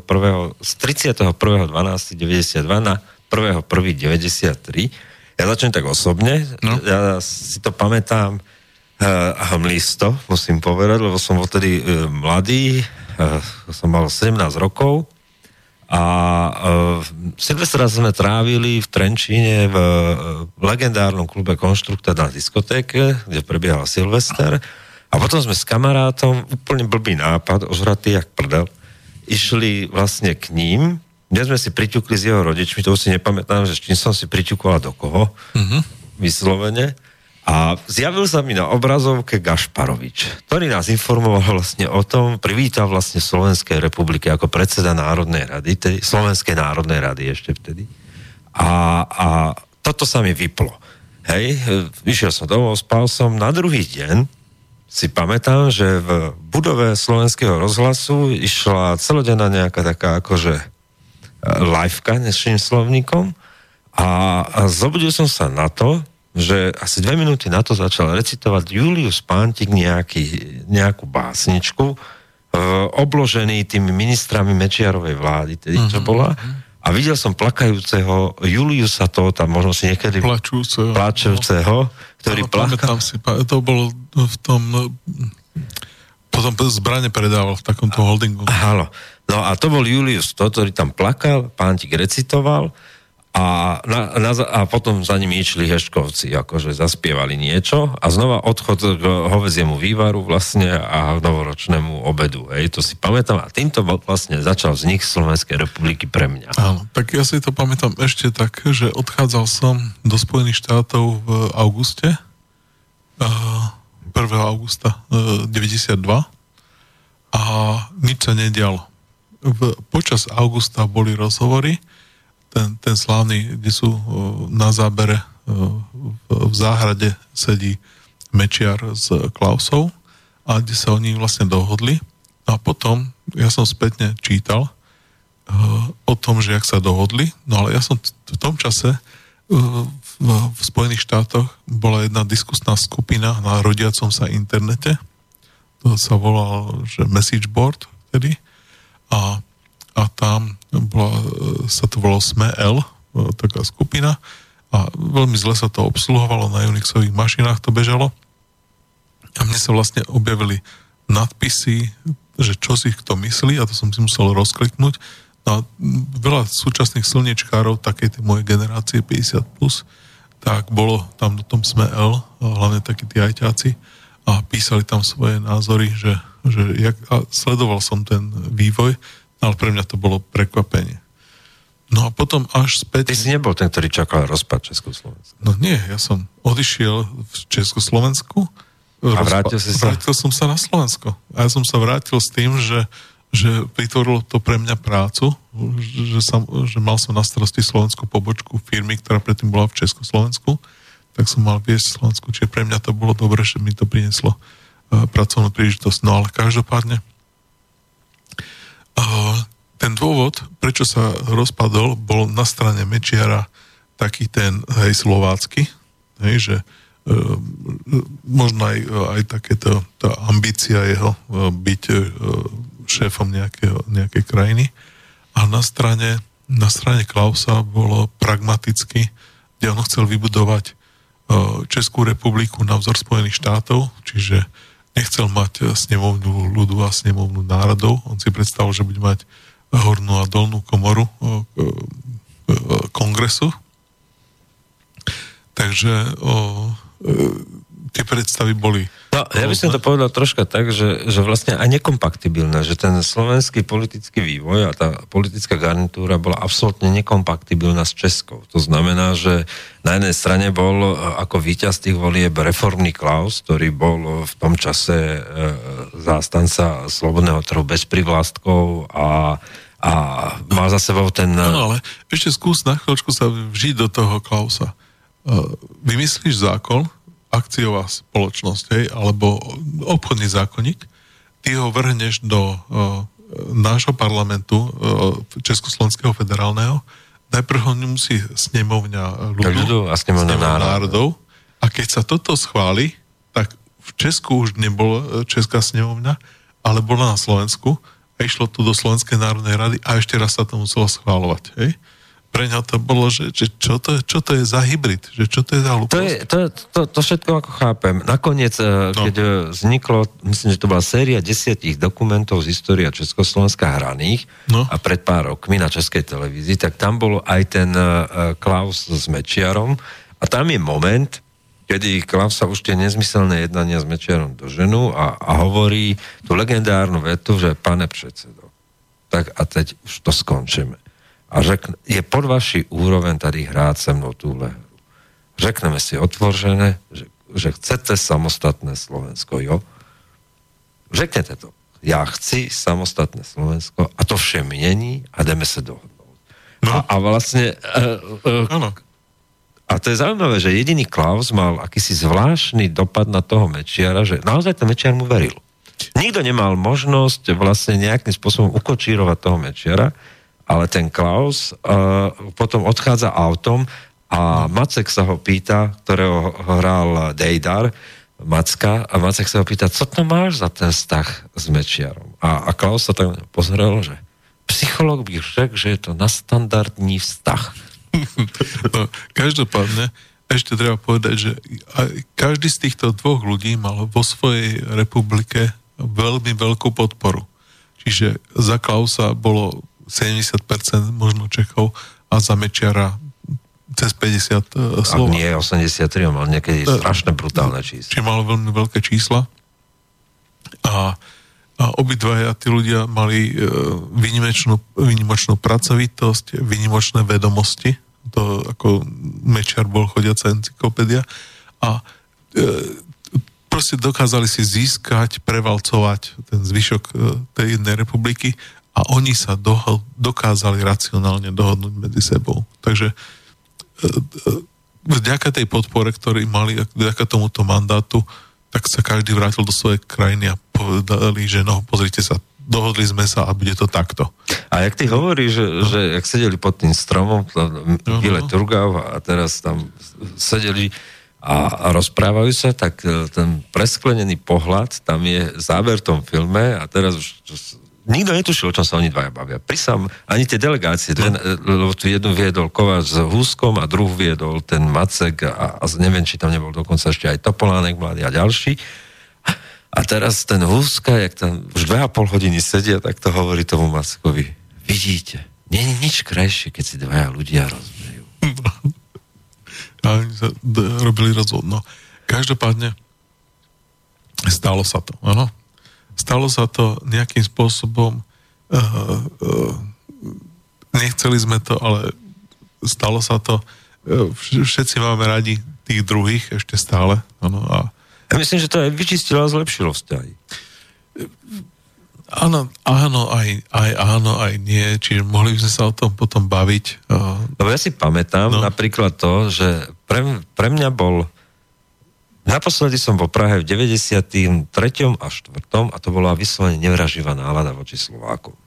To môžem povedať, že to bolo tak, že vyslovene nás nechceli obslužiť v Prahe v reštauráciách a mhm. potom vznikla taká e, vlna v 2002 taká nostalgická vlna za Slovákmi. A ja som to vyslovene cítil. Moje prvé podnikanie vôbec bolo, že som odišiel z Mestského kultúrneho strediska, vlastne Trenčina založil uh-huh. ešte s kamarátmi, s českým hercom Jakubom Kolnom a, uh-huh. a kamarátom Stanom Gaboríkom sme založili firmu na dovoz českých divadiel. To bolo tak silné, že v 2001 na slovenskom plese v Prahe doslova vznikla tá požiadavka, že my chceme ísť na to Slovensko. My sme začali divadlo na Vinohradoch e, do, dovážať uh-huh. na Slovensko a, a strašne rád som začal chodiť do tej Prahy, lebo to, to, to Nostalgia za slova. Áno. Každopádne, toto sú veci, ktoré sa robia psychologicko-sociologickými výskumami a museli sme mať veľmi veľkú zorku, aspoň tisíce obyvateľov a dosť štatisticky uh, vyrovnanú, aby sme, čiže my sme si povedali, že to budeme ako osobné príbehy hovoriť. Čiže ako e, osobný príbeh nemám žiadny z tejto e, časti. Vždy to bolo tak, že som sa stretol aj s takými, aj s takými a e, čiže tí, čo s, mali radi Slovákov a tí, čo nemali radi Slovákov. Stretol som sa e, s kadejakými príbehmi. Neviem to štatisticky nejak e, vyhodnotiť. Každopádne, keď sa pozrieme na to, že to Slovensko ktoré nemalo prežiť, nakoniec prežilo a prežilo to pomerne dobre. Čiže sme, sme boli schopní uh, to Československo sa riadilo z Prahy. Všetky úrady boli v Prahe a vlastne my sme Slováci nemali s týmto riadením žiadne skúsenosti. Uh, vytvorili sme si svoje, svoje ministerstva, vytvorili sme, našli sme ľudí, odborníkov, ktorí to mohli robiť a aj keď vždy za tými Čechmi trochu zaostávame HDP, v ekonomike a tak ďalej. Uh, robíme to dobre. Hej? as good as it gets. Tak dobre, ako, ako sa to dá. Hej? Že či by sa to nedalo lepšie? No vždy by sa dalo lepšie. Ale je otázka, či by sa to nedalo aj horšie a vždy by sa dalo aj horšie. Hej? Vieme sa pozrieť na susedných Maďarov, uh, vieme sa pozrieť na Poliakov, vieme sa pozrieť na Ukrajincov, ktorí nemali toľko šťastia ako my. Takže sme na tom pomerne dobré a uh, to Slovensko je nejaká štandardná krajina uh, veľkosti 5 miliónov obyvateľov. No, Slovensko si zažilo ešte to, čo Česko nie a, a možno preto vznikli tie dva protichodné procesy, že rokom 98 na Slovensku bol porazený mečiarizmus. A tá éra toho mečiarizmu, ten, tie roky najmä 94-98, nebola moc uh, dobrá pre Slovensko. Zase počkaj, ja ťa musím zastaviť. Na ten mečiarizmus uh, väčšina ľudí nadáva. Ja skúsim niečo povedať na jeho, na jeho obhajobu.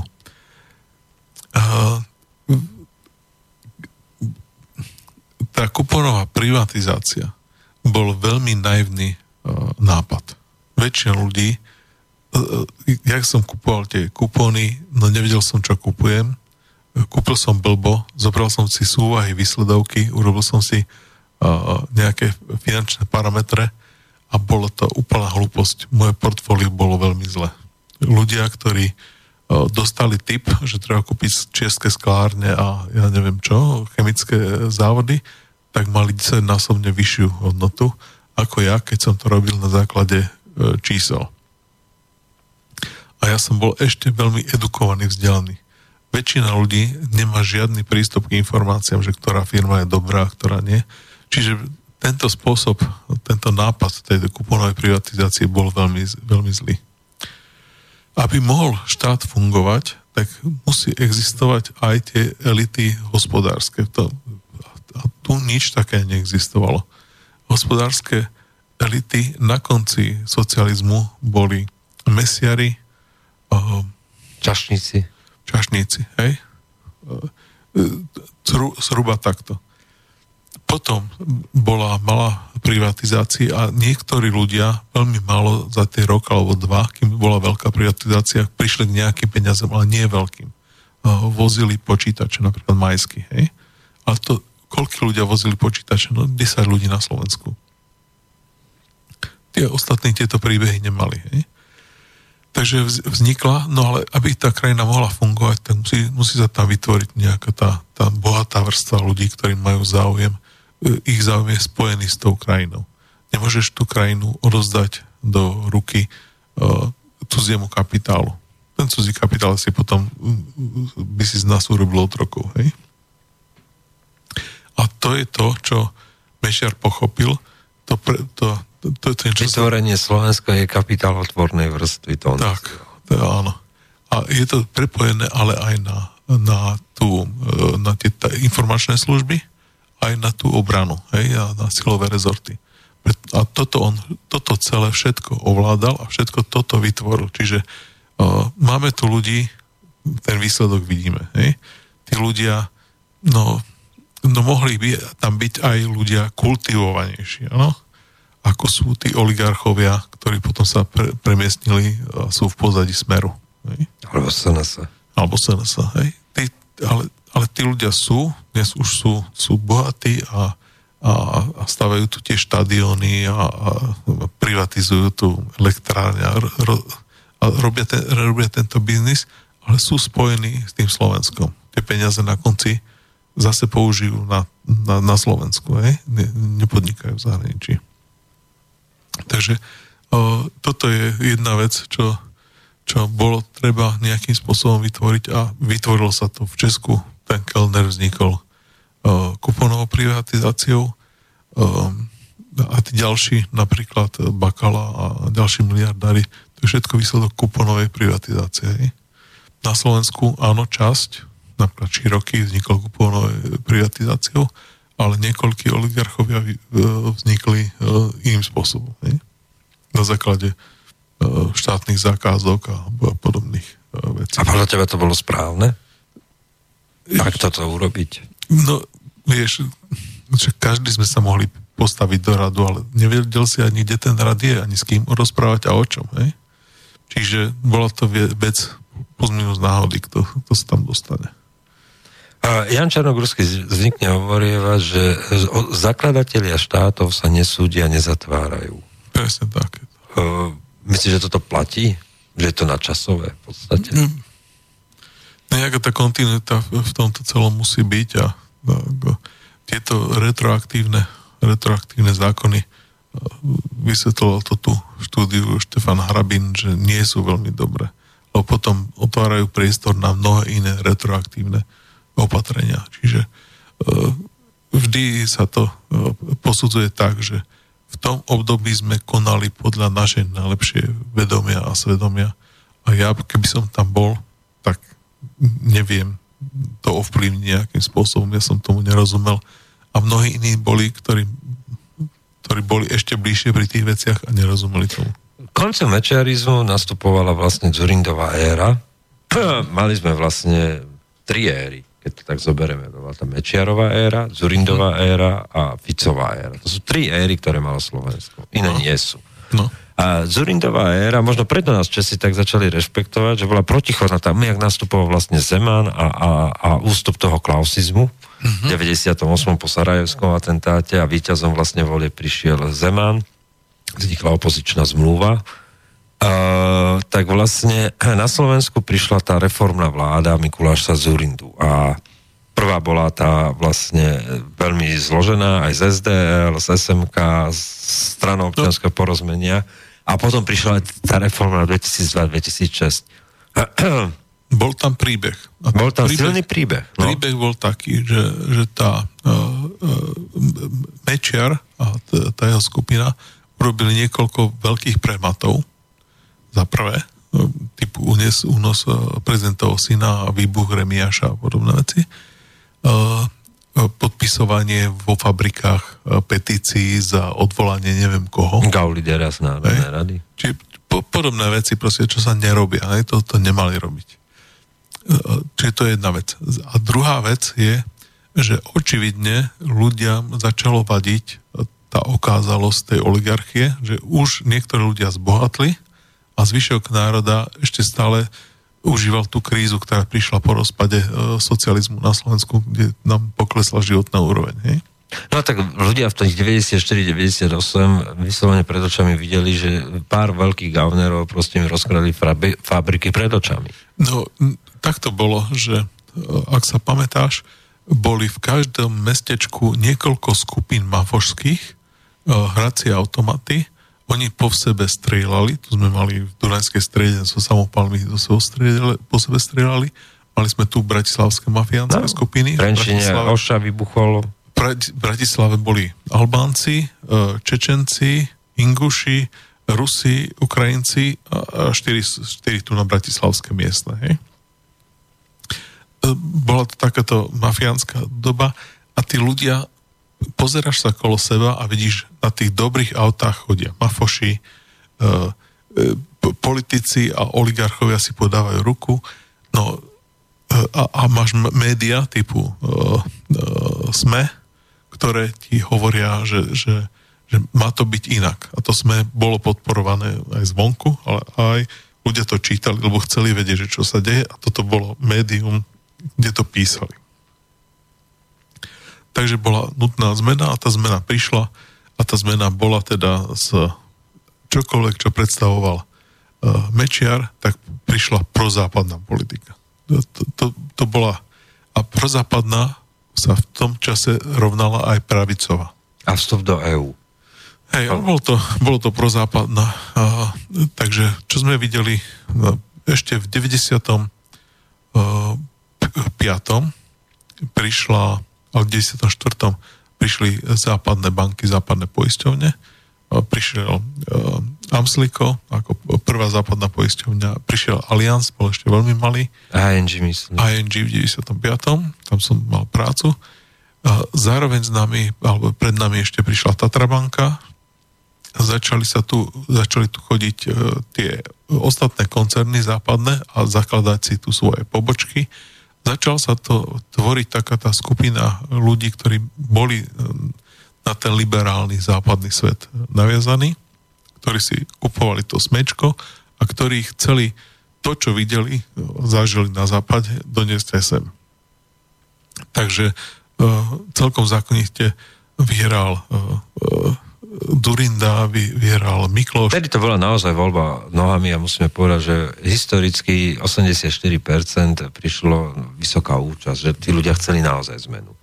A, a ako je to vždy v každej vláde, že, že prvý, prvá vláda 4 roky sa nejaká reforma robila, niečo sa robilo, ale hlavne boli prozápadní, otvárali dvere a dávali licencie na banky a poisťovne, ubezpečovali všetkých, že, že bude dobre zreformovali trošku tú, tú monetárnu a fiskálnu politiku, čiže mali zodpovedný rozpočet, dosadili inteligentného e, centrálneho bankára, to bol Šrámko v tom čase, takže mali veľkú podporu aj zo západu. Dostali u ľudí a ešte už s menším, už nie tak načene, dostali druhý mandát a začali tam robiť ďalšie zmeny. Typu. Tam prišla tá skutočná reformná zmena. A, a potom začali rásť iní oligarchovia a ľudia zase pozerali na to, že uh, kauza Branisko, uh, kauza uh, slovenský plinárenský predaj slovenského plinárskeho priemyslu a už im to začalo vadiť. A už a tá, tá, tá, táto frakcia, ktorá prišla k moci uh, Turindova, tak všetko E, socialistické bolo zlé. Ale problém je, že my sme všetci vyrastali v socializme, veľká časť voličov, viac ako polovica voličov vyrastala v socializme a oni nám hovorili, že a vy ste zlí, vám sa to páčilo a vy ste zlí. No ale my, v tom socializme sa nežilo e, zle. My sme, väčšina z nás si nepamätala čistky z 50 rokov. Väčšina z nás vyrastala v 70 80 rokoch čo bol ten socializmus s ľudskou tvárou, kde sa dalo normálne fungovať, akože bola to úplná štandardná krajina, veľmi podobná Švédsku alebo niečomu takému, hej. Nemohli sme cestovať, ale nebolo to až také zle, hej. Dokonca človek si mohol v obmedzenej miere otvárať e, hubu, hej. Takže, takže to bol ten, e, tá Zurindová vláda, ale tá na konci samozrejme sa začala, sa začala sprofanovať No, Kupovaním poslancov. Rôznymi, rôznymi e, škandálmi a, a tým, že ľudia teda videli, že ani toto nám nejak nezlepšuje, ale zase, že oni si polepšili. Hej.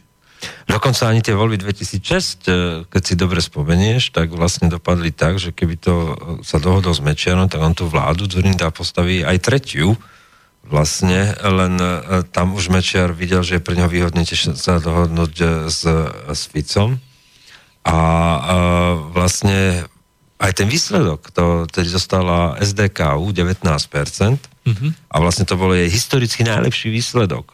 27% mal Smer 2006 a 19%. Tedy to bolo heslo, aby všetko to v reforme úsilie nevyšlo na zmar. To Stano Dančiak hovorí posledný krát, keď e, vlastne podporoval. podporoval.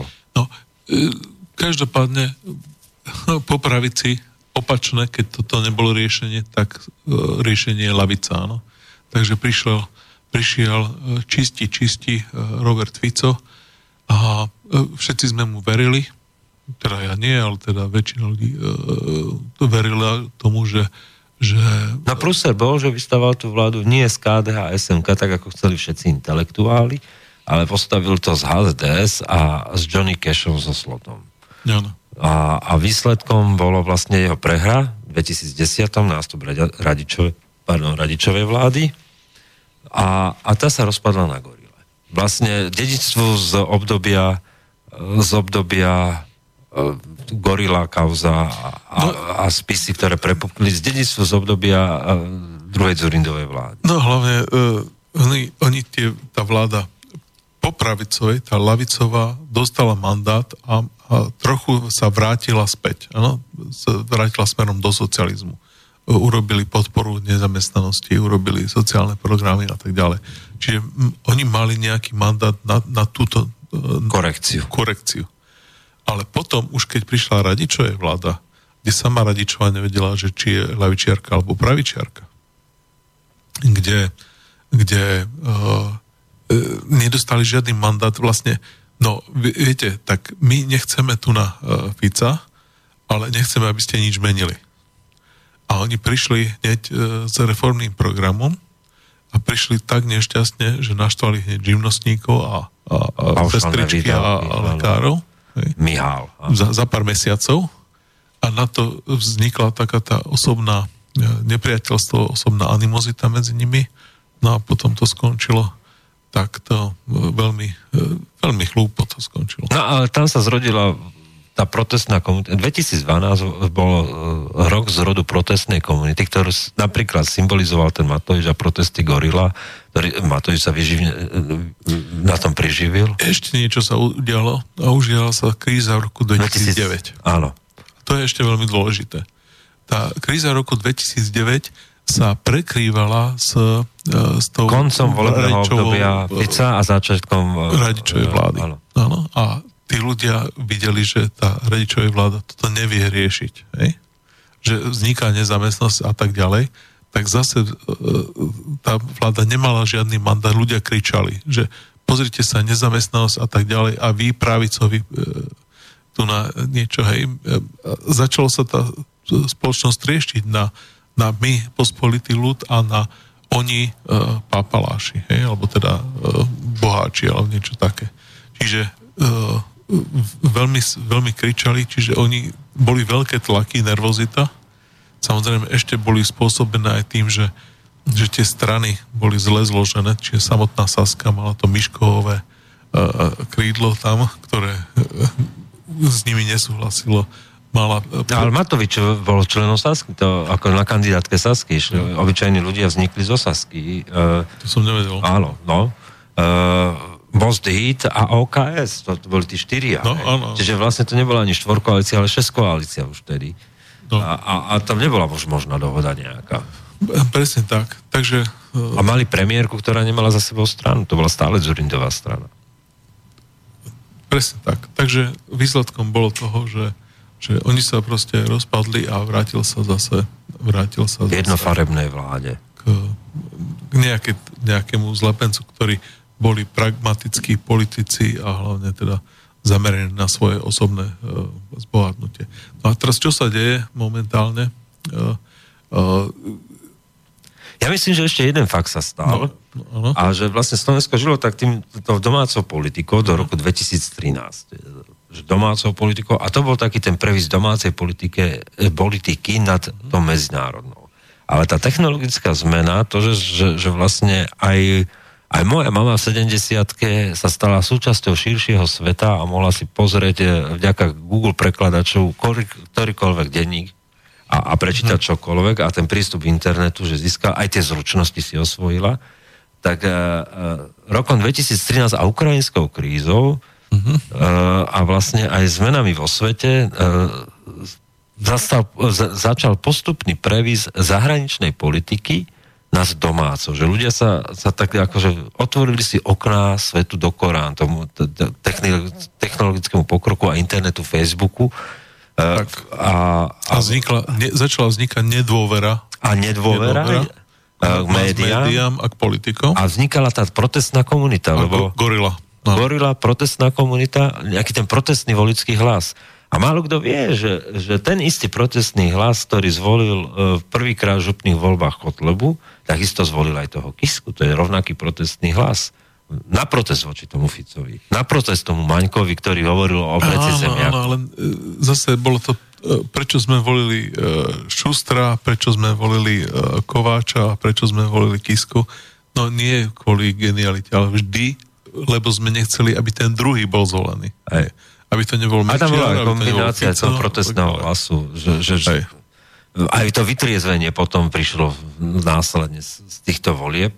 Uh, a vlastne ten vznik protestnej komunity uh, v roku 2015 hmm. ešte podporila aj imigračná kríza.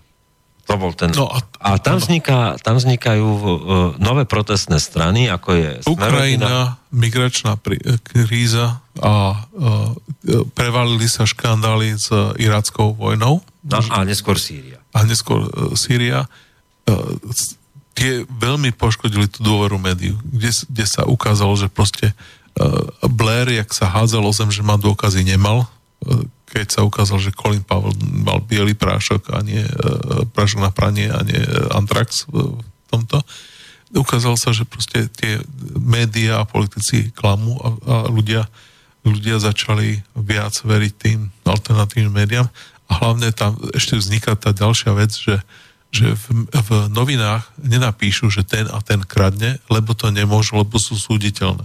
Ale na tom WhatsAppe, ktorý sme si spomínali, si to napíšeme. Ne? Že ten a ten kradne a tí a tí chcú neviem koľko percent. A toto, táto informácia sa uh, šíri rýchlosťou blesku a vznikajú tie rozličné kreslené vtipy, ktorých autora sa nedá nájsť. Ne? To je príbeh medzičasu, keď už sme tu my dvaja no. a to, jak si prišiel do Trenčina s Jurajom, vznikol medzičas tej no. reštaurácii a, a, a zrazu bum, 300 tisíc unikátov, 400 tisíc no. unikátov, ďaká ukrajinskej kríze a len obyčajným prekladom zo zahraničných normálnych novín. Že? Takže, e, no a teraz e, tá situácia sa uh, stiažuje. Za prvé, uh, súčasná, súčasná vláda nemôže tvrdiť, že sa zhoršuje situácia, vždy ukazuje na svoje úspechy. Ľudia to vnímajú, že, že, že to nie je pravda, pretože človek, ktorý býva, býva v malej dedine, niekde na strednom Slovensku, alebo e, Pepe nás počúva e, na Miave, ne, tak, tak vie, že proste tí ľudia e, si čoraz menej môžu dovoliť za tie peniaze. Tie, tie nominálne vzdy síce rastú, ale tie náklady na všetko uh, rastú ešte viac. Uh, jeden, jeden z Prešova uh, písal status na Facebooku, ja som to spomínal, že, že záňal som sviečkovicu, hovedziu, stojí 16 eur kilo. A keď som sa opýtal, bol rad šor u, u mesiara a som nešiel do radu, ale som sa opýtal, že prepačte, chcem sa len opýtať, máte sviečkovicu? A on hovorí, že nemám, ale veď stojí 16 eur kilo. Takže všetci v tom rade na neho pozerali, ako keby sa pýtal, či má meso z pandy. Ano?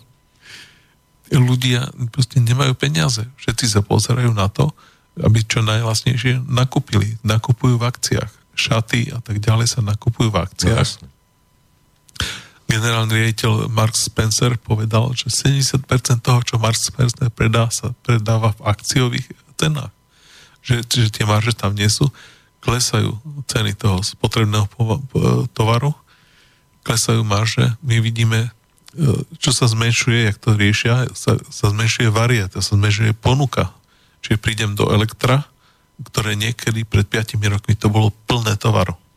Dnes sú tam sú tam aj, aj výbery, hej, že je tam 10 obrazoviek televíznych a tak ďalej. 4 značky, ale 4-5 značiek. U, už to nie je to, čo bolo predtým. Hej? A máš tam akási, akási soft verzia, tá lacná, akože také no. tie jednoduchá zostáva za, ja neviem, môžeš si dneska kúpiť 130 uhlopriečku za 500 eur a môžeš si ju kúpiť za 3000. Akože je to také rozčesnuté, vieš? Ako... No ale každopádne e, je, je niečo, čo volajú tí e, sociológovia, že, že neviditeľné Slovensko, a to sú ľudia, ktorí žijú doma, žijú z nezamestnaneckých dávok a majú, povedzme, čiastočný, e, zníženú zdravotnú e, tento ZTP, e, zníženú invaliditu majú, čiastočný invaliditu majú a niekde si na čierno privyrábajú niečím, ale žijú z niekoľkých stoviek mesačne.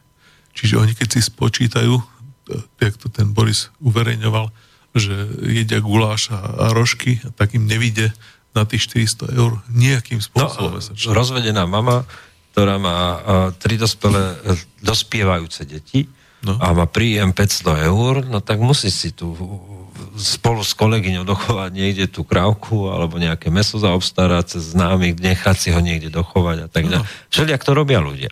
A tie brigány nie sú. Čiže e, aby si tie deti dospievajúce išli niekde zarobiť, jak sa niekedy chodilo na družstvo alebo do fabrik, tak dnes nikto nepotrebuje, lebo tá práca nie je. Nekvalifikovaná práca vymizla.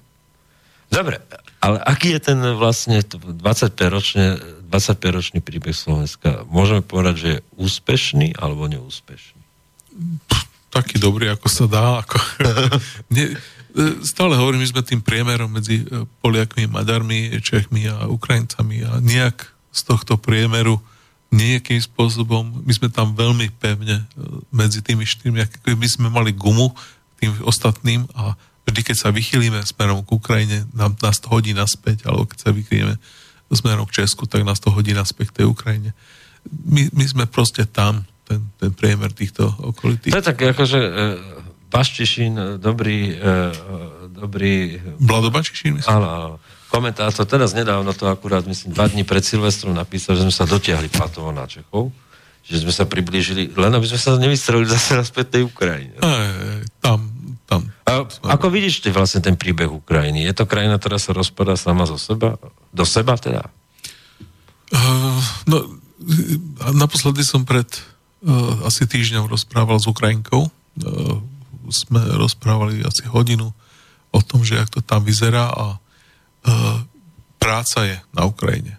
Je dostatočné množstvo práce, len tie mzdy sú veľmi nízke. Sú povedzme, že 250 eur mesačne za akože hrubá mzda pre vysokoškolsky vzdelaného človeka, čo nie je dostatočné na prežitie. Hej? Takže oni uh, vlastne od, odchádzajú, dnes sú viac ako 2 milióny ľudí v zahraničí, ten, tá krajina poklesla zo 43,5 milióna na, na 41 e, miliónov obyvateľov, ak si pamätám tie čísla.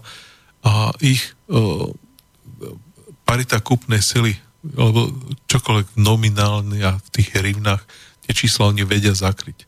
Ale tá parita kúpnej sily, to, to čo si ľudia dokážu za to kúpiť, taký ten uh, hamburger index, tak sú, sú také, že, uh, že tí ľudia na dedinách žijú.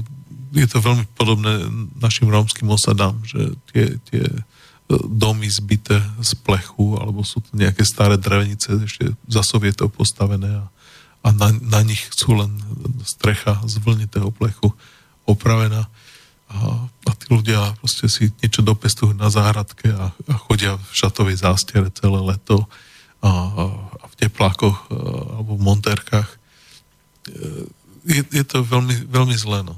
No.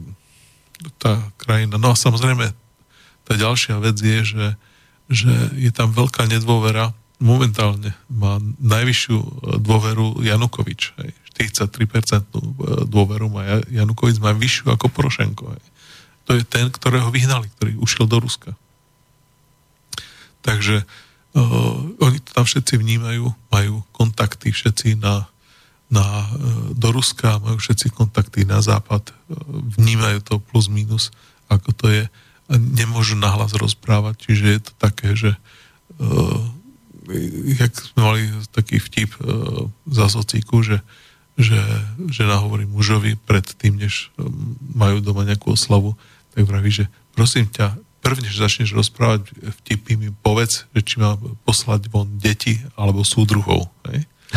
Takže oni to majú presne, hej? Či, že či majú poslať von deti, že budú sprosté vtipy alebo politické vtipy, tak potom musia e, tých pravosekov rôznych, rozličných tých na, extrémistov e, poslať preč, ktorí sú tam prelezení už dnes vo všetkých e, štruktúrach a nejakým spôsobom oficiálne tam existujú. No. A, a Amerika odstúpila od nejakej pomoci. Oni tam mali poslednú tranžu dať 2 miliardy e, dolárov a odstúpili od toho. Dali im na miesto smrtia sa zbranie za pár miliónov. No, ale už výbehové a, a, a vieš. Zo skladov nech sa vyprazia, aby mohli ísť. Takže, no a oni to vidia, e, a ešte podmienky e, ďalších požičiek sú nastavené tak, že musia tú vojnu vyhrať na tom juho, juho východe. Takže to len pripomína pred, pred tých najných ľuďoch, ľudí, že prečo tá ukrajinská strana nedodržiava tie minské dohody. Nie je to, nie je to tá strana Donecká a Luganská. Takže je to také rozpoltené, ale je to tak, jak všade inde, že sa len čaká, že, že čo sa udeje a, a neudeje sa nič. Dokonca Taliani, dokonca arbitráž voči dlžobe za plyn. Že normálne musel ten revers byť odstavený. No. Je, je to veľmi zlé, sú čoraz chudobnejší a, a hlavne veľa toho priemyslu, čo odberali Rusi, tak si odpílili týmto spôsobom veľa polnohospodárstva, čo odoberali Rusi, tak Rusi sa museli za tie tri roky, čo už sú... Naučiť pestovať. Naučiť pestovať. To, čo ani za, za komunizmu dokázali v tých kolchozoch, to teraz to dokázali tak, vychrliť. Tak teraz uh, dali tam dva hektáry zadarmo zeme každému Rusovi, kto je ochotný pestovať a, a Rusi ľudia tam pestujú a pestujú celkom úspešne. Takže uh, Ukrajina to veľmi zle. Máme posledné minúty relácie, také tvoje blahoželanie vlastne, tak všeobecne Slovákom, Slovensku, Európe. Čo by si si ty tak želal v roku 2018? No ja by som si želal, aby uh, sme čo najdlhšie vydržali, aby sa to nezhoršovalo. To je asi, to je asi najdôležitejšie, že, že tá ekonomika, tá ekonomika, my sme Slovensko malá loďka v tom veľkom rozbúrenom mori. Máme 5 miliónov zo 7 miliard a skutočne vyčerpávanie globálnych zdrojov, e, klimatická zmena, e, prechod z unipolárneho na multipolárny e, svet, to naša poloha, ktorá je medzi tými dvoma kryhami toho multipolárneho sveta, medzi tým západom, západnou Európou a blízko tej, tej ruskej kryhy, všetko toto sa bude, bude sa kryštalizovať. A žiaľ, žiaľ tí politici budú musieť uh, sa pozerať viac na svoje krajiny, viac byť menej solidárni a uh, budú tie riešenia bývajú vždy, keď je takáto zlá situácia, že zatvoria hranice a zavedú clá a, a te, to, čo sme budovali tú globálnu spoločnosť, tak e, keď sa to zhorší, tak ľudia začnú viac myslieť na seba a budú sa hádať o každé euro. A ja len dúfam, že, že nebude dochádzať k takým... My sme ten, tu, ten pokles 89. rok a 93. 5. prežili celkom kultúrne. Hej. Keď odhľadnem od tých e, mafiánskych skupín, tak plus minus e, sme sa nevešali navzájom, ne, ne, ne, nebyli Nebola tam sta.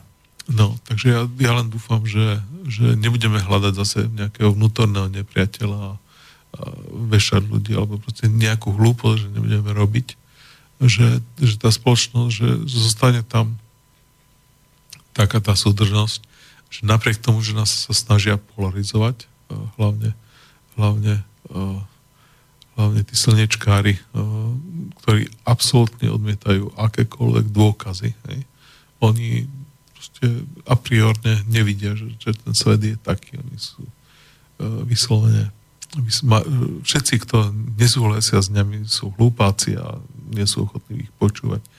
Ja dúfam, že si nájdeme tam cestu, že oni skôr či neskôr pochopia. Že, že, alebo im dojdu zdroje. Alebo im dojdu zdroje, alebo nejaká tá kombinácia tohto, že, že tá spoločnosť zase začne normálne uh, rozprávať e, spolu. To bol dnešný medzipriestor, výnimočný, výnimočne podľa dobe s Dušanom Doliakom. Ja ti ďakujem, že si prišiel. A, ďakujem pekne. A poslucháčom všetko dobré v novom roku od mikrofóna Peter Králik. Dobrý večer. Táto relácia vznikla za podpory dobrovoľných príspevkov našich poslucháčov. I ty sa k ním môžeš pridať. Viac informácií nájdeš na www.slobodnyvysielac.sk Ďakujeme.